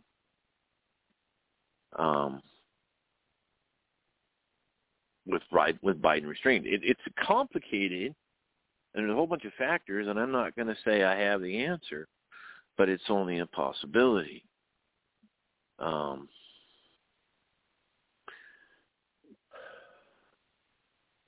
What are some of your thoughts? Well, I mean, I'm hoping that, you know, at least when the Republicans get in, I mean, I can't say what I believe, you know, Putin is thinking when it comes to the Republicans being in. I do know that, you know, when Trump was in office, you know, Putin didn't dare move against Ukraine. When Trump was in office, he didn't do that at all. Of course, we all know that Trump's much stronger than Biden is. But as to whether the House or Senate, I mean, who knows? Maybe he'll think that. See, it's kind of a catch-22, I think, for the Republicans, is that, you know, will they, because they'll control the purse strings on the money being sent over there, which I hope, you know, they pretty much cut the purse strings, right? Because, I mean, I just don't think that it's, you know, it's within our strategic international security in order to be, you know, having this proxy war with Russia. I think we need to just stay out of this one. And then now the Republicans are going to be in a tight spot to do that, because there are a lot of Americans, you know, both conservative and liberal, you know, who believe that we should be, you know, sending money and arms and supporting Ukraine.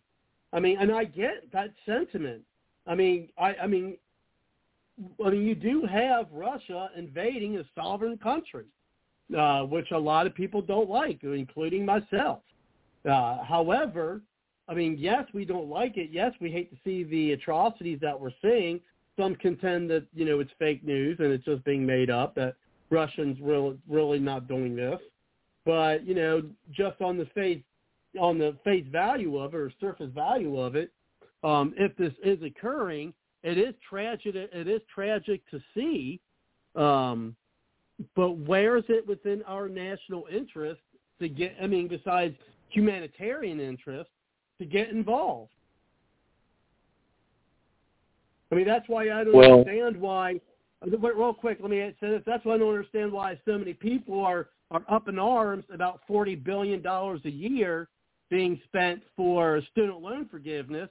Well, we just got done spending about $54 billion and sending it over to Ukraine. Right. There's reasons why people do what they do. They might be valid or invalid reasons, but there's always a reason. And there's another factor why Russia doesn't want to mess with the U.S. or Great Britain, 30 nations in NATO. They just don't. because you strike one of us, you get all of us. We are the NATO alliance is the largest military force in the world. Now, there's another factor. And there are all sorts of factors that it's like, oh, my gosh. All right, so I was listening to another military expert. You know, I'll do some work, and then I'll take a break and watch a video. But and so running my own business, I have time to, you know, little 5 minutes here, 5 minutes there. It adds up over many days. But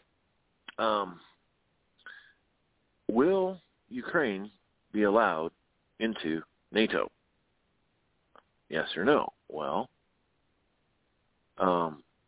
first step is apply, of course, and then some committee in NATO is going to go ahead and review it and have a discussion, take it to the floor of NATO. There are 30 nations, and in order to, and there are certain requirements that a NATO nation has to have. A big one is that the military has to be under civilian United States. Okay, check that box. Ukraine has got that. Number two, they have to have a military that can actually fight. Okay, they prove Ukraine's proven themselves. Check that box. A few other boxes. But to be approved into NATO, it must require unanimous consent. All 30 nations must say yes. Turkey is the trump card here.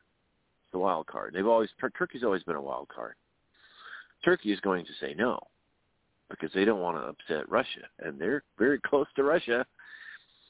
And so Turkey, the leaders, Putin has schmoozed up with leaders of Turkey over many, many years, and even Turkey bought some Russian military equipment.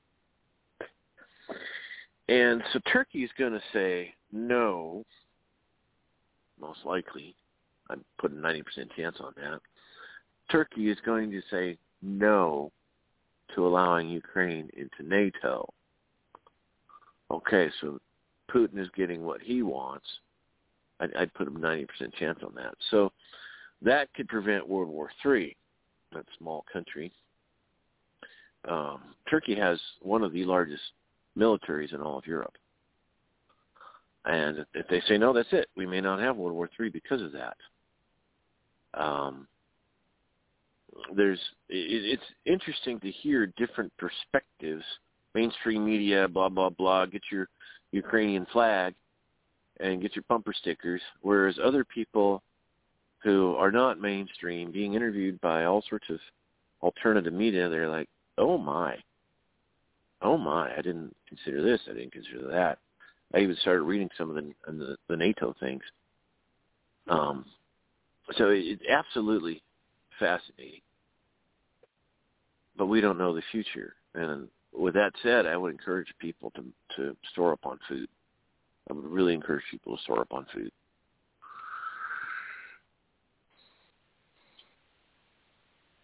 Yeah, I know Glenn Beck always has commercials on talking about that kind of stuff. So, I mean, now one of the things, because one of the main topics that, for tonight is, let's say the Republicans do win the House and Senate, now what? What do they do then? What type of things would you like to see the Republicans make sure is kind of top of their priorities? I mean, besides, of course, something about this, the inflation and cost of everything, things of that nature. Well, now's a time to strike with the pipeline. Open up the oil fields, open up mining. In Colorado, Biden was out there campaigning for senator. He announced 250,000 acres in Colorado in federal lands will no longer be mined or drilled for oil. Are you serious? So, yeah, they would have been today, OPEC, and say, our relationship is going to change, and without even talking about increasing our own domestic energy. Go ahead, Kelly. Yeah, well, I maybe Biden was hoping that the Middle East would supply America with more oil. I just happened upon a clip today that some of the Mideastern countries are like, nope, we're not going to get you more oil. because they sure like this, you know, $6, well, at least California, $6 a gallon gas price. They're making a killing. So, yeah, maybe Biden was his plan, because he's got to. And historically, when gas prices shoot up, the political power changes to the other party. It's almost like clockwork. So Biden's plan to get more oil to reduce prices in a month ain't going to happen from the Middle East. So the Republicans are going to get in, and they're going to say, this is ridiculous. We need to have energy independence, which Trump got us to, or close to it. We need to have our own energy independence. So the Republicans are going to push for that. Biden's going to veto it, and he'll have the power to do so. Other forms of energy, forget it. So we're still going to suffer gas prices. Immigration, Republicans are going to try to do something to stop this flood of illegals. Biden's going to stop it.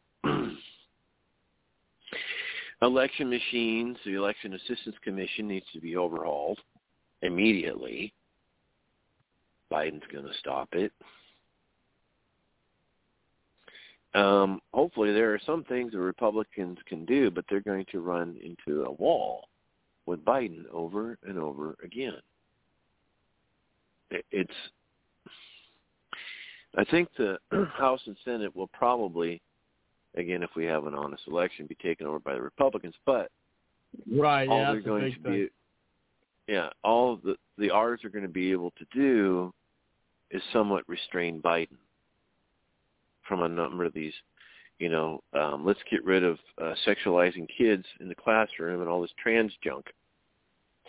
Republicans might be able to restrain Biden.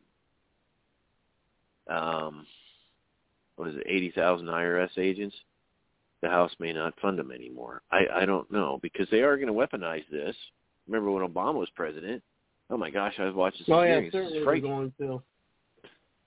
Yeah. True the Vote got hammered way back then. And I watched the founder's testimony from a congressional hearing. He says, I just wanted to make a difference. And I couldn't believe how long it took for me to get my 501c3. And then once I had it, all of a sudden they're coming down on me like crazy. I'm just a mom that wants to make a difference. And True the Vote, they were the ones who did 2,000 Mules with Dinesh D'Souza. Oh gosh, they're the ones. Yeah, that if you watch that video, so the Republicans won't be able to do much. But you did watch that. Okay, well, we can spend a half hour on that discussion there. But I don't think the Republicans are going to be able to change much. They're going to restrain. That's about the best they can do. What about investigations? You think they're actually going to get all the investigations going that they said they were going to do? That they would do. Like raid on Mar-a-Lago? Right. See, that when the House and Senate have their judicial committees, oversight committees, they are going to be able to look at the executive branch, and that will be one of the mechanisms of restraint. And by the way, I don't know if I went into this on the show. Robert, what is a congressman's or even city council or a state house legislator, what is their second most important duty as an elected representative? It depends on what they're in. What position they're holding. If they're an elected representative, be it city council, county supervisors, state house legislator, or if they're a congressman, what is their second most important duty? The second most important duty? Yes. Well, let's go with the first. What's the first most important duty of an elected legislator? Well, they're supposed to be representing their constituents is what they're supposed to be doing. No. The first duty of an elected... their constituents? Well, Okay, I'll get to this. One, two, three. All right? Yes, representation. Representation is all a part of 1, 2, and 3. All right, but their most important duty is to uphold and defend the Constitution against all enemies, foreign and domestic. That's their number one duty. Okay. Yes, they're representing the people at the same time, but that's as far as a duty. Okay. Number two, oversight of the executive and judicial branches to hold government accountable. This goes back 100 years after Magna Carta, when the emergence of Parliament in the 1300s, because Parliament would confront the king. So the second most important duty of an elected legislature is oversight and accountability upon the executive and judicial branches, of course, in-house accountability. And that's in the first article of the Constitution, that the legislature can kick out members. The Senate can kick out their members. The House can kick out their members. It's accountability. Then the third duty would be to introduce new bills, vote the will of the people on legislation. Again, all the time representing the people, but their third duty is to pass laws or vote against the passage of laws. So, with that said, if we get a Republican House and Senate, there will be an awful lot of investigations. Jim Jordan said this. We will investigate all sorts of things about the Biden administration, including COVID. We will investigate this. We will investigate that once we take charge on January 1st of 2023. So you're going to have congressional subpoenas. The Republicans in the House, even just the House alone, are going to have a lot more power to hold accountable the executive branch. Again, back to my restraint theory. The Republicans, they can investigate what's really going on over there in the Ukraine, how much money is being spent by Biden to Ukraine. Why aren't we looking at Taiwan, whether we should or shouldn't protect Taiwan? What about this? What about that? They're going to be able to hold the president accountable, restrained. So, yeah, that's do you agree with my three premises of the prime duties of an elected legislator? No, not at all, Kelly. No, I'm just kidding. Well, yeah, I mean, those are correct, spelled out that way. I mean, I put representing the people first, but when you said uphold the Constitution, I'll concede to that one. But you have, yes, Kelly, yes. Yeah, and the reason why the second duty is so important is because it's enforcement power, so they can fulfill their first duty to protect and defend the Constitution against all enemies, foreign and domestic. So without number two, you can't accomplish number one. But anyway, I'm almost being repetitive here. But basically, we could find out some really nasty things. For example, there's a COVID situation, the injection. A Pfizer exec was under deposition by the EU, and a Rob Roos, I think it's R-O-S something. He's from the Netherlands, and he was questioning one of the execs at Pfizer. And the exec said, "We never tested.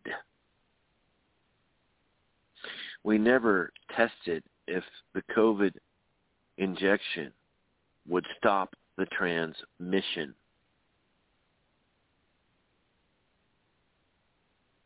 We never said it would. We never tested and proved. We didn't prove that the COVID shot would stop the transmission of the coronavirus. And this MP, member of Parliament, the EU Parliament, he explained, it was on the Gateway Pundit, "Do you know what this means? It means they lied to us. They said, get the shot so you can protect grandma, and then you can see your loved ones. And let's flatten the curve, and let's get this over with quickly. Take the shot, take the shot, take the shot, take the shot, take the shot. In other words, what they were proclaiming was a lie. Take the shot, it'll stop the transmission. Complete lie. This came out just a day or two ago. The implications are staggering.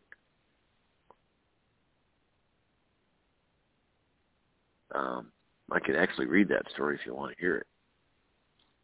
Yeah, we've got time, Kelly.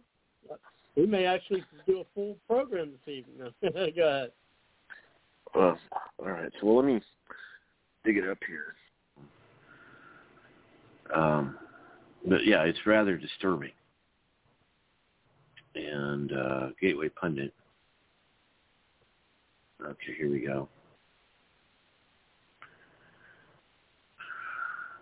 Okay, EU hearing Rob Roos, R-O-O-S. All right, so here's the title by Gateway Pundit. Just let me know if you can't hear me, because my phone microphone does something weird.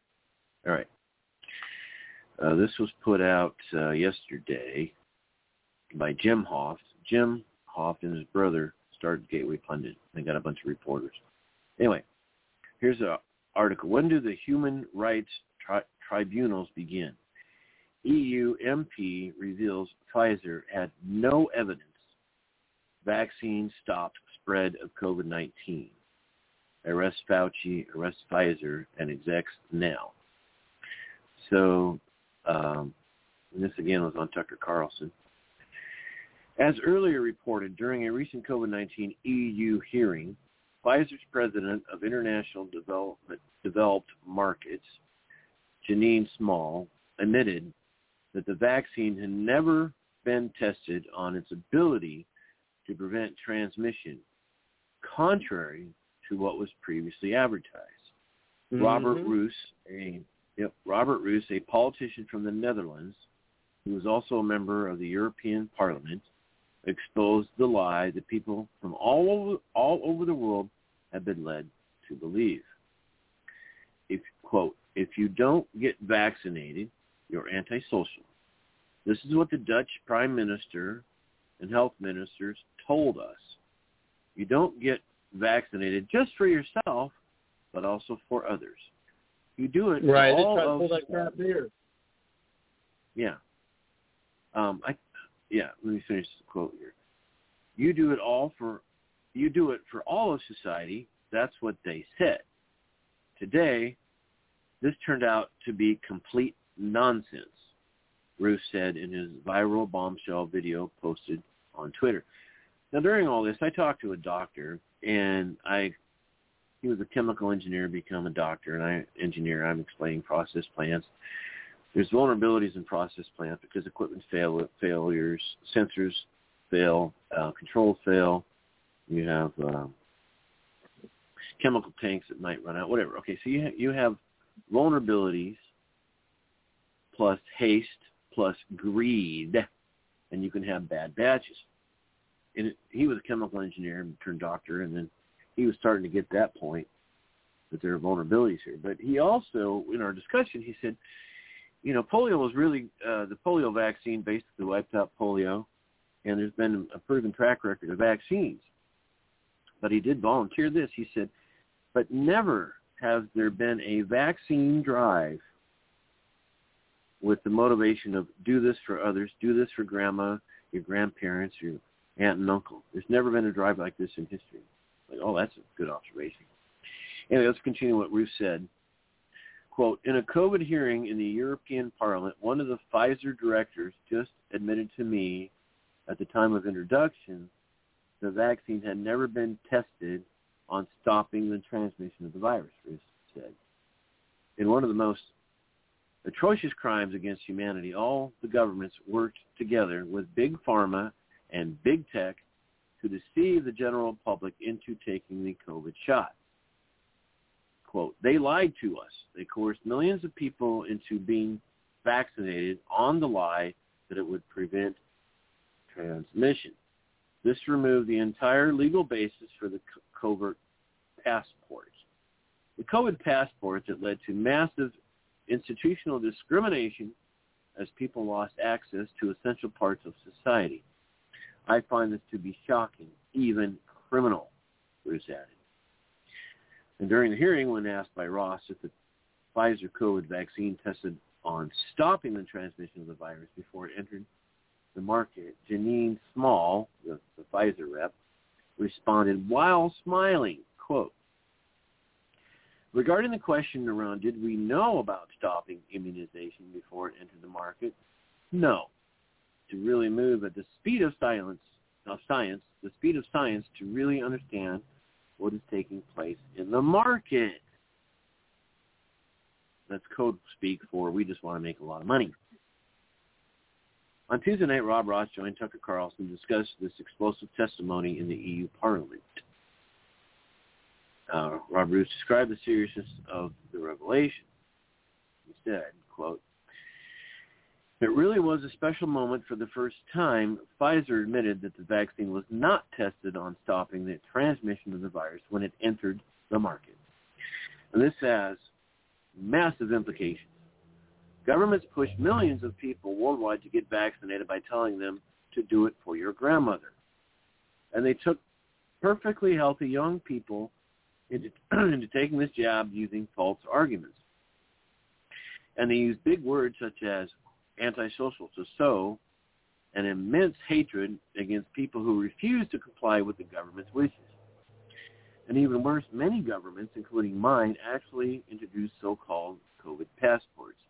These passports made access to part of society conditional.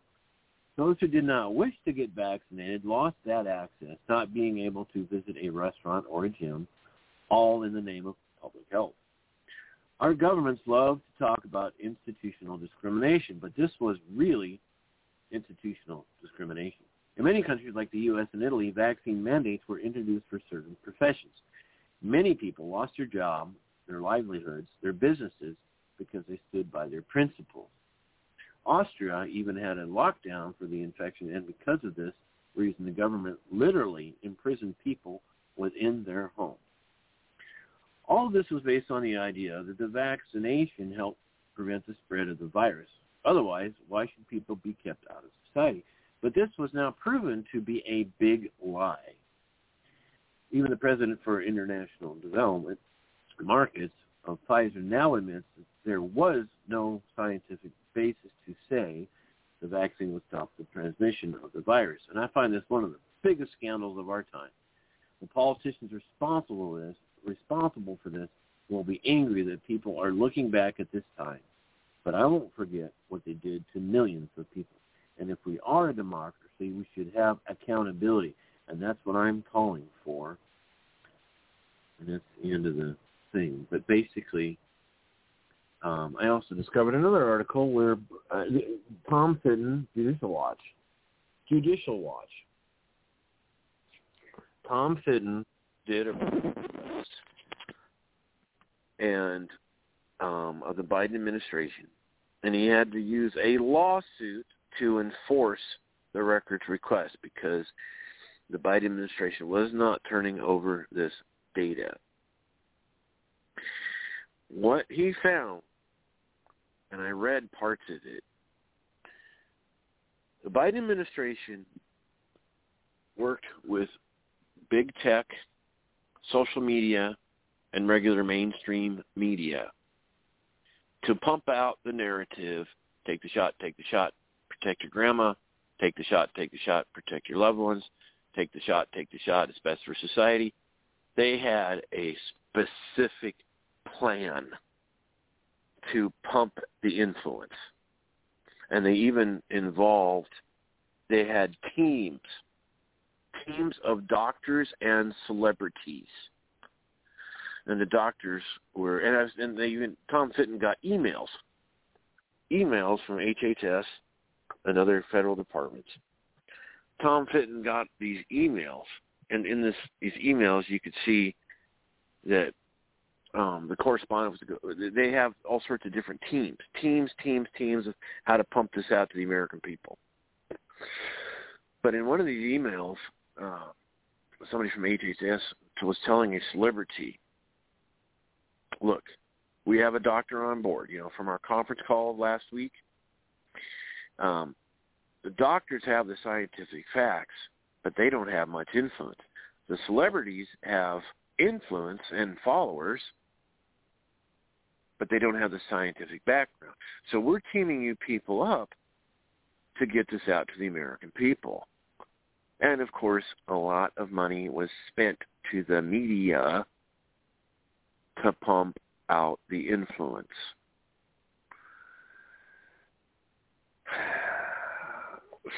So they pumped out a big lie that you get the shot, it will stop the transmission, when it was never tested. What's your thoughts on that? Well, they didn't. They want the hurry up and get it out. Even the vaccine itself, unfortunately, was politicized. That's why when you mentioned earlier about, you know, when they're going to try to, you know, blame Trump for this, it's like he's not a scientist. He only went off, yes, he put in, yes, he did push the vaccine, but I'm sure, talking about lies, I'm sure he was lied to about the efficacy, for one, was not told, the dangers that what this vaccine can do to people, especially young men, what comes to their heart, what it could do to others. I think he was lied to. I mean, the guy's, he's a president. He's not God. He's not omniscient. So he's not going to know everything. He's only going to know what people are telling him. And if Trump was telling all these lies, like, and you pointed out, they didn't test for this stuff, how was Trump supposed to know? He was going off of what the people, no, he trusted the wrong people. That's for damn sure. He did that in his own chaos, to be honest, in my opinion of it. He trusted the wrong people. But, yeah, it doesn't surprise me at all.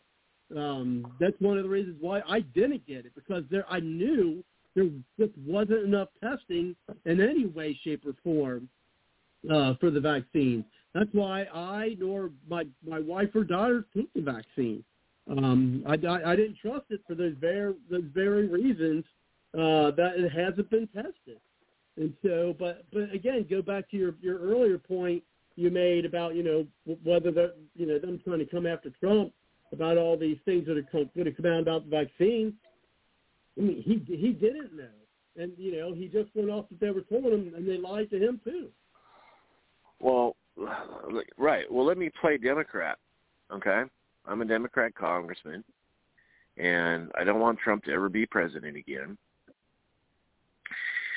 Trump to say, I didn't know, I was advised by my advisors, the Democrat would say, it is your responsibility as a president of the United States to know. Doesn't matter if people told you lies, it is your responsibility ultimately. That's what a Democrat would say to Trump. Then bring up Biden and see what their response is to that. So wait a minute, if Trump was supposed to know earlier on, Biden was the one trying to mandate Biden was trying to mandate these vaccines. So that would just bring it back on their face that, he may have supported the vaccines and promoted them, but he certainly didn't try to push them on people. Right. Trump was brilliant in letting the states and the state governors decide what they wanted to do. Trump didn't force DeSantis to to have shutdowns and close businesses. Trump didn't force DeSantis to do this. Trump wasn't forcing states to tell churches stop meeting. John MacArthur out of Southern Cal, he stood up against the state and the county health department. He had to pay $1,000 every Sunday into a trust fund until it was adjudicated. And guess what? The judge supported the church's right to meet even during COVID. But Trump wasn't involved in influencing that church to do anything. By the way, this report that Tom Fitton, Judicial Watch, found basically involved the clergy. I've heard stories of the clergy getting paid to promote the injection. I've heard stories, but it's very possible that, yeah, they were getting paid, but involved the clergy. So Trump's going to... I'm sorry to say this, but I'm just being objective here. Trump's going to be the fall guy by the media. The media is going to roast him. Even if Trump says, Right. And then Trump and MAGA Republicans, they're going to say, well, Biden's the one that pushed it on everybody through all this program they had. And, you know, now we're having people that are suffering. I wish I had time to tell you about my neighbor who called the Veterans Administration nurse hotline. The nurse there told him, don't take the shot. So many veterans are having symptoms now they never had before. She was a registered nurse working for the federal government. He asked her, are you worried about losing your job? He said, of course I am, but the veterans I serve deserve to know the truth. And he's pounding on my door. He says, you won't believe what I just heard from an advice nurse from the Veterans Administration. The stuff you've been telling me the last couple of years, she's telling me the same thing. It's not safe. It's not effective. There's too many side effects. Oh, my gosh. So who's going to be held responsible for this? Trump and Biden. And then people are going to take sides again. This is your classic divide and conquer. This is one of the reasons why I think DeSantis has a good shot at being president. Because he's going to expose a statewide grand jury. He's you know, the Surgeon General is already on top of this. It's going to get ugly, Robert. I am personally concerned. The elderly people I know, wonderful, amazing, loving people. Those that took the shot, I am really concerned. I have to go to a bunch of funerals. I know people within my family who got the shot. Some were felt even forced to do it. Not that they didn't get they didn't get the booster. Now my dad, he's 92 years old, and unfortunately he took one of the original shots. I don't think he got any of the boosters. And now he, about a month or so ago, recently got over COVID. 92 years old, he has congestive heart failure, and he got COVID, and he's still with us. We're actually in a couple weeks going to give him a belated 92nd birthday party. Wow. Yeah, no, I can't say that the shot saved his life. I maybe it did, maybe it didn't. I don't know. But I know he didn't take the booster. He took the shot, and maybe, nothing adverse happened from him getting the shot. But, he just recently did get over COVID. Now he was on an IV for 3-4 days because he didn't want to eat or drink, and he did lose a lot of weight. But, I'm not going to say how old I am, but I lost 8 pounds when I had COVID, which I'm kind of glad for, because I needed to lose the weight anyway. Well, I'm glad I lost the 8 pounds. Frankly, I'd like to lose about 9-10 more. I guess I could say if one good thing came out of COVID, I did get for me personally, I did lose about 8 pounds. But, oh, wow. Well, yeah, I had some bug twice, and I lost, gosh, I'd say 15 because I just don't eat much. But anyway, my neighbor, my elderly friend, He said, my gosh, I can tell when you've been sick because you lost a lot of weight. But, so I survived, no shots. How many people, Robert, do you know that never took the shot are going around saying, oh, I just regret so bad that I didn't take the shot? How many people do you know are going around saying, oh. Yeah. Well, now there is one guy who I don't personally know him, my wife does, but, he got COVID, and he did end up passing away, and he said he regretted not getting the vaccine. Now, he said, maybe I should have got it because I just don't believe in it, and he ended up passing away. Now, I don't know if they put him, I don't know if they put him on, I'll have to ask, because I can't remember, but I can't remember whether they put him on a ventilator, which is now showing that that was a bad idea. And I don't know if they gave him remdesivir, which, from my understanding of it, giving someone remdesivir was a bad idea, too. So I got to find out whether they did one of those two things with him, and maybe that what, exacerbated the problem and ended up, being a contributing factor to his death. The CDC had data on remdesivir that it was a toxic poison for 30%. And, by the way, kidney failures are skyrocketing. And so remdesivir was tested in Africa, and they shut it down. And what it does is it causes the kidneys to become weak and possibly fail, and then the body swells up with fluids because it can't get rid of the fluids. And then the lungs start filling with water, pulmonary edema, and they got to go on the ventilator and they die. So the question is, some of these so-called COVID deaths because of remdesivir. I mean, Brian Artis, he's a chiropractor, doctor, he exposed this, and other people have confirmed it. Artis, you got to take some of the things he says with a grain of salt and confirm it with other sources, but it has been confirmed that remdesivir, and this is why we're having so many kidney problems with people. It's mind blowing what's going on here. We got to bring Dr. Ely back on, and I should get going soon because I want to see my girlfriend tonight. We have the COVID-19 research team that we're with. We've found some stunning data from Massachusetts. A guy named John is researching state records, and it's not what the CDC is saying. It's way worse. And increases in cancer and other things, and people are writing papers on the long-term effects. They're seeing.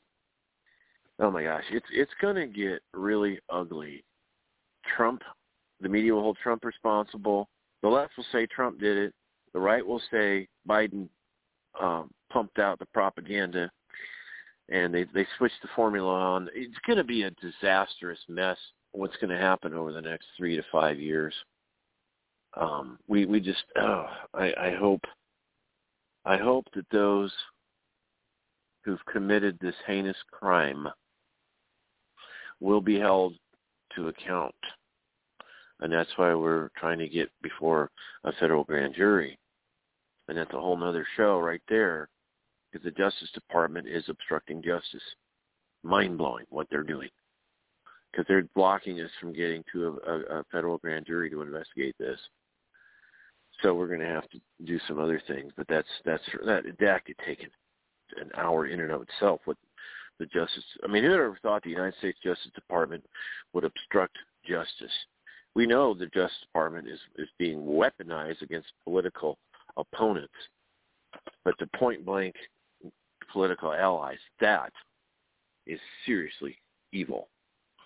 And we could spend an hour on that show. But how are the American people going to respond when they start realizing the facts? Are the American people going to do the homework? Are they going to do their own homework? Are they going to think for themselves? Obviously, that's another gift my mother taught me. She said, think for yourself. Think for yourself. Keep yourself out of a lot of trouble. Think for yourself. And so how, when people, and I'm sorry to say this, but people are, cancer is accelerating in people. And people that had remission 10 years, all of a sudden they're getting cancer again. Are the American people going to search out the truth and hold our government accountable? Or is the American people going to believe the mainstream media? Well, I think the people who already believe the mainstream media are just going to continue to do it. I think more and more people, especially independents and even some Democrats, are realizing it's BS, and I don't think they'll believe it. But the people who still, take as truth what they see on CNN and MSNBC, they'll continue to believe it. I think less and less people are going to start believing it. But go ahead, Kelly.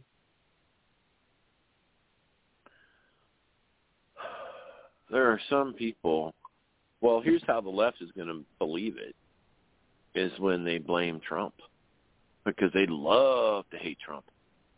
Fuming hatred.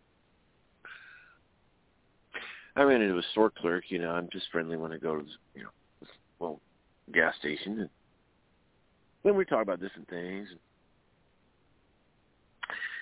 And when Mar-a-Lago was raided, I said, you want to hear some interesting news? I was like, okay. Mar-a-Lago just got raided. What's Mar-a-Lago? That's Trump's residence in Florida. Oh, I hate him. I see the hate just came out of her. He's an insurrectionist. He caused an insurrection. And sedition. Treason. Oh, I hate him. I wish he would die. I'm like, oh, my gosh. Look at the human hatred she has. Well, then, I mean, I was just shocked. I'm like, whoa. And this question popped into my head. I said, I wonder if anybody that was there on January 6th been indicted for treason or insurrection. The thought just came to me. And she goes, well, that's an interesting question. Yeah, I wonder. So I looked it up, and guess what, Robert? Guess how many people have been indicted that participated in the January 6th event?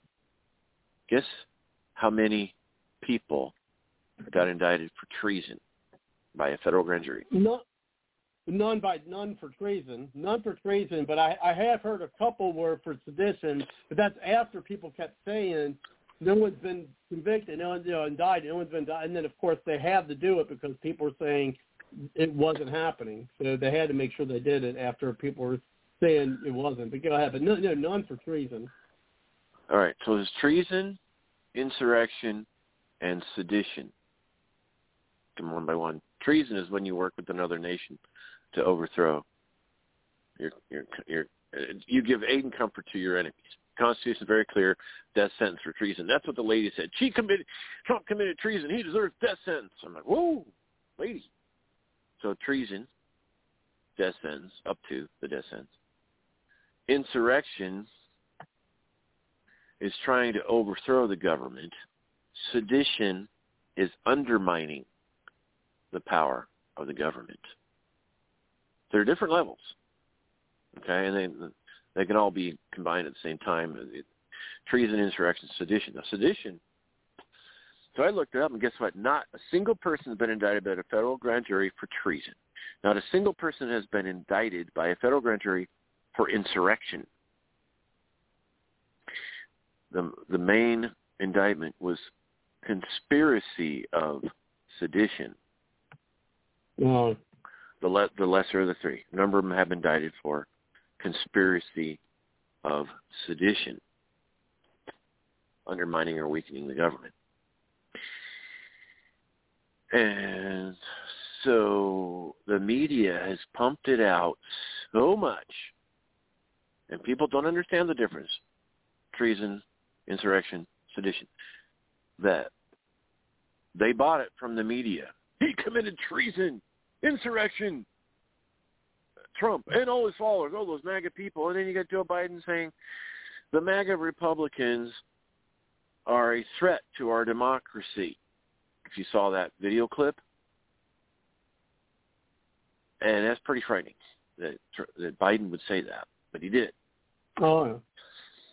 But people are buying this stuff from the media. Oh yeah, and the media. Yeah, there are a lot of people certainly, but I think it's becoming less and less though. Right, but if we were in the 1800s, and the grand jury looked into this as they knew their full power back then, they would have went the media, and they would have straightened them out. You do not lie about government officials because it weakens the authority and the power of the government. But the media has gotten away with it. And now we have a chronically divided country. And that's another reason why I could see Tulsi Gabbard become a VP pick, because she is definitely a unifier. Oh no, I'd have to. I would have to disagree. Not disagree. I have to agree with that. I think she possibly could be a VP pick, whether it's Trump and her, whether it's DeSantis and her. Again, I think she could be a good VP pick. And here's what I think. I think if DeSantis does become the nominee, then I thought, you know, if he becomes a nominee, DeSantis does, then I think it's more likely she could be a VP. If it's Trump, I think it's more likely DeSantis will be the VP, and then she'll be, you know, possibly a good candidate for Secretary of State. Yeah. Well, if Trump gets in again, he picks the right people. I'm saying that very carefully. See, one of the problems, and libertarians know this, the federal government is just way too big. It's absolutely way too big to manage. That's still not an excuse because he still is the president. The president's the president. They should know.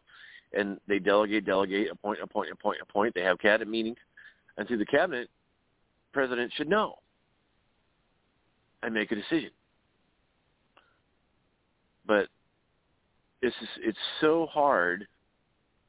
I mean, the federal government's been one of the largest corporations in the whole world. If we call it a corporation, I'm not necessarily calling it a corporation, but you think of it as a business. Yeah, and Trump's got incredible business sense in how to delegate, but it's just too big. It's way too big to manage with an A rating. So it just it's frustrating, but we shall see what happens. You know, we haven't had a show in, many weeks, I think. And a kind of accumulation of all sorts of things that I've learned. I just, you know, people are praying people. I encourage people to pray because where is this divisiveness going to take us?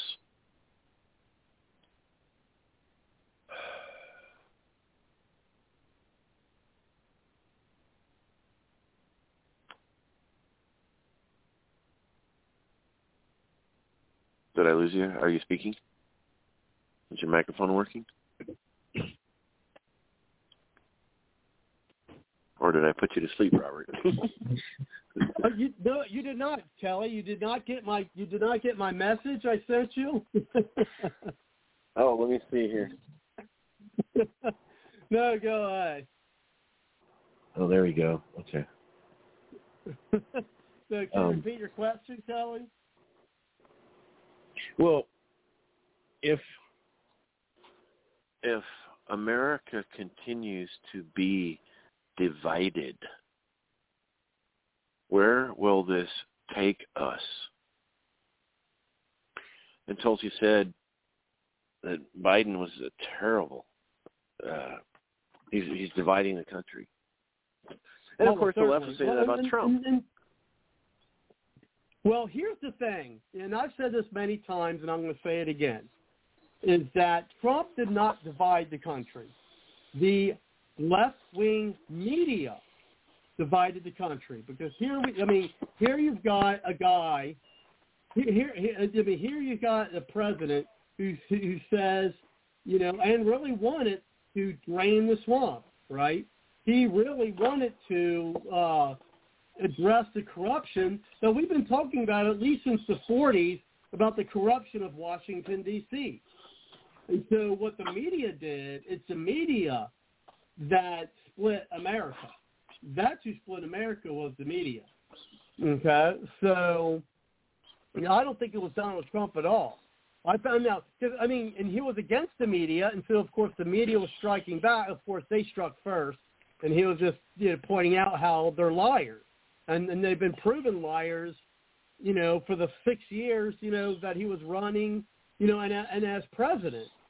So it's not Trump who split it now. But you have, I mean, have you ever heard?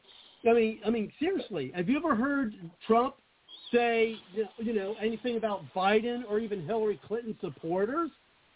No, they didn't say anything. You know, show me an audio clip if you're a liberal out there. Show me an audio clip where, you know, Trump said anything about the supporters of Biden or the supporters of Hillary Clinton. No, they went straight. He went straight after Biden and straight after, you know, Hillary Clinton. He didn't go and try to demonize their supporters. No, what the media did is the media split us, not by going after Trump, which they did, they also went after Trump supporters. And that is what split America. Oh, my. Yeah, Hillary started it with saying, the Republicans are just a basket of deplorables. Yeah, and then they talk about the supporters and the MAGA supporters and how they're white supremacists or fascists or anti-American, which of course all they're doing is describing themselves. Oh yeah, I mean this is the division in America, the media, and this is what socialists do, communist, progressive, I don't care what you call them. It's the same dog wrapped in different clothing, this is a classic divide and conquer by the socialists. It's so classic. This is why other people who escaped countries are warning us. I wish we could find for the show a communist refugee, one who escaped, and to tell us the path that we're on, because they've seen it before. It's right in the playbook, chapter and verse, whatever, chapter and section. It's right there. I mean, if you rules for radicals, Zelensky. I'm not a big fan of Glenn Beck. I just, he's negative an awful lot, so I'm not a big fan of him. I used to listen to him a lot, back in the, in the 90s. But I'm not a big fan. But hey, he did have something on the other day where there was 34 years ago, a KGB. I don't know if he's from the KGB or just from Russia, whatever, just a defector from Russia. And he was talking about, how to move the country over to Marxism. And he's like, a lot of what we're doing today and already been done is what the Marxists do. Mm-hmm. And, what's going to happen, this is a repeat of the playbook, too. Cuba, okay, Fidel Castro. There were people like... Well, there was a lot of corruption. Just like China. China used to be a republic. Both countries, the leaders went totally corrupt, and everyday people were suffering, and that's when they embraced communism. Russia was similar. So the vulnerabilities happen, and, people are suffering. The communists come in, let me tell you how bad you're suffering, and let me tell you how much of a victim you are. Oh, my, maybe you should consider transgender now. Or, women aren't making enough money. See, it's those evil people, the evil Republicans. It's they foment, the communists take, yes, there's weaknesses in government. Yes, there's problems in government. Yes, most governments favor the rich over the poor. I get that. Okay, it's just been the history of the world. Bastiat warned us of this in the mid-1800s. Big corporations they have so much power that they bend governments for their will, and then the corporations make even more profit, they get more power, and they get more people back in government. Bastiat said, the state is that great fictitious entity by which everyone seeks to live at the expense of everyone else. Okay, so you have... corporate and big business. Russia's run by big business, big oil oligarchs and other oligarchs. Okay, so everyday people are suffering. That's when they're vulnerable to communism. And then the medias, all sorts of media pump out, you might be suffering at level 1, but then they turn you into a victim, convinced that you are a victim to level 9, and let's try socialism. The socialists, they're masters at doing this. They've done it over and over, except it fails. Now, Donald Trump stood in their way. And so you create this scandemic, this plandemic, this game show to get the ballot drop boxes to make sure Trump doesn't win. I mean, this is getting concerning how deeply the socialists have gotten into positions of influence and power. I just hope the American people recognize this. I mean, study the Constitution, study the Constitution, study the Constitution. It works. It's beautiful. We've lasted a lot longer than the 69 years. Yeah. Oh, okay. Doc, I'm on the phone. You're breaking up there, Shelley. I hear some background stuff. Okay. I oh, did you want that locked? I think Kelly didn't mute himself when he was on there. Well, we've got some closing comments here. I'll bring Kelly back on a little bit. Looks like he was getting in trouble by his girlfriend. No, I'm just kidding. So anyway, we are getting towards the end of the show. It was great to have, another 3-hour program. We haven't done that in quite some time. Let's see if we can get Kelly back here for his closing comments. Back there, Kelly, your closing, closing comments? Yeah. So I guess you closing comments. Or something, huh? Well, what happened was my neighbor, she was concerned about her lock, so I went and bought one of those mechanical locks and just gave her a present. She was real happy. She's an elderly lady, that she could have security for her house. But anyway, back to socialists. They foment. Well, Kelly? No, actually, we got to do closing comments. So we only got about 7 minutes. This is I got to close things out, so we got a couple minutes. Right. But so here's the program again. We haven't done it in a long time. I know. Closing comments. Okay, the socialists have a plan, and there's the banksters and the Bilderbergers, the New World Orders, people that want to control the world. They have a plan. They're taking dissatisfaction. They're fomenting it to making it worse. And unless America gets back to the Constitution, we could lose our country. Nations rise and nations fall. This division needs to stop. Tulsi Gabbard, in my mind, she's a hero right now. And we've got to get back to what America was. Well, I definitely agree with that. And one thing we could have said about the Democrats and Republicans back in JFK's day is that even though they, had some policy differences, I think both of them, thought, their policies would be what's best for America.